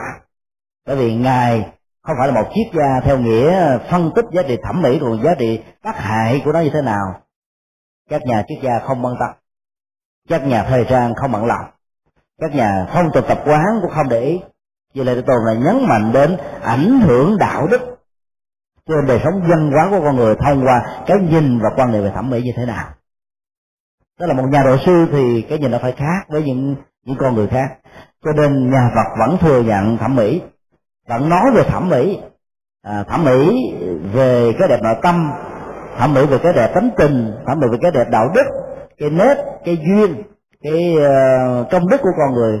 Nó vượt lên trên rất nhiều với những cái đẹp thẩm mỹ thuộc về ngoại hình, màu sắc, hình thái. Bởi vì cái đó có thể dẫn đến sự chấp trước, dẫn đến sự khổ đau, dẫn đến sự chiếm đoạt, dẫn đến sự loại trừ, dẫn đến sự khủng bố, vân vân, nhiều hình thái khác nhau. Là mặc dù Đức Phật không hề có một bài kinh nào mang tính cách là nói chuyên sâu về tổng thể quan niệm thẩm mỹ của Ngài, nhưng thông qua những nhận xét và những phát biểu của Ngài đây đó trong các bản kinh, để chúng ta có thể đúc kết lại quan niệm thẩm mỹ của Đức Phật đại khái như vậy. Do đó là những người xuất gia đó, không phải là chúng ta kháng cự là thẩm mỹ, mà không để cho thẩm mỹ đó lôi cuốn mình vào những hoạt động ma túy của người tại gia. Chính vì thế đó mà Ngài Maha Tích Sa đã quan niệm cái thẩm mỹ đẹp của hàm răng. Thay vì đối với rất nhiều người là cái duyên, cái dáng của người nữ, người trở thành là một cái gì đó gắn liền với bộ xương. Ở đây không phải là tạo ra một sự kháng cự và thẩm mỹ, mà là một cách nhìn để giúp cho họ thoát ra khỏi những ảnh hưởng của thẩm mỹ có thể dẫn đến là mất giá trị của người tu. Còn người tại gia thì không nên phải quan niệm như vậy. Nếu như họ đã chung thủy một vợ chồng thì cứ nhìn và thưởng thức cái đẹp, không sao cả. Còn nếu như sự hưởng thức cái đẹp đó đã vượt qua giới hạn, không cho phép, thì lúc đó họ nên quan sát những người khác giống như là bộ sư đang đi. Cái quan sát đó hoàn toàn không có đi ngược lại với quan điểm thẩm mỹ, mà nó là những cách thức biết dừng lại thẩm mỹ ở người mình thương, ở trong hôn nhân, ở trong hạnh phúc của gia đình. Còn đi quá đà trong thẩm mỹ có thể dẫn đến những sự um, truy lạc và những cách làm đổ vỡ những khế ước xã hội trong quan hệ của hạnh phúc nói chung. À, chúng ta tạm dừng lại tại đây. Pháp âm đạo Phật ngày nay xin khép lại nơi đây. Quý vị muốn thỉnh hoặc ấn tống các đĩa xê đê về Đại Tạng Kinh Việt Nam, các kinh sách do thầy Nhật Từ biên soạn, các bài pháp thoại, các xê đê về âm nhạc Phật giáo, cũng như muốn đóng góp vào các hoạt động từ thiện của đạo Phật ngày nay, xin vui lòng liên lạc theo địa chỉ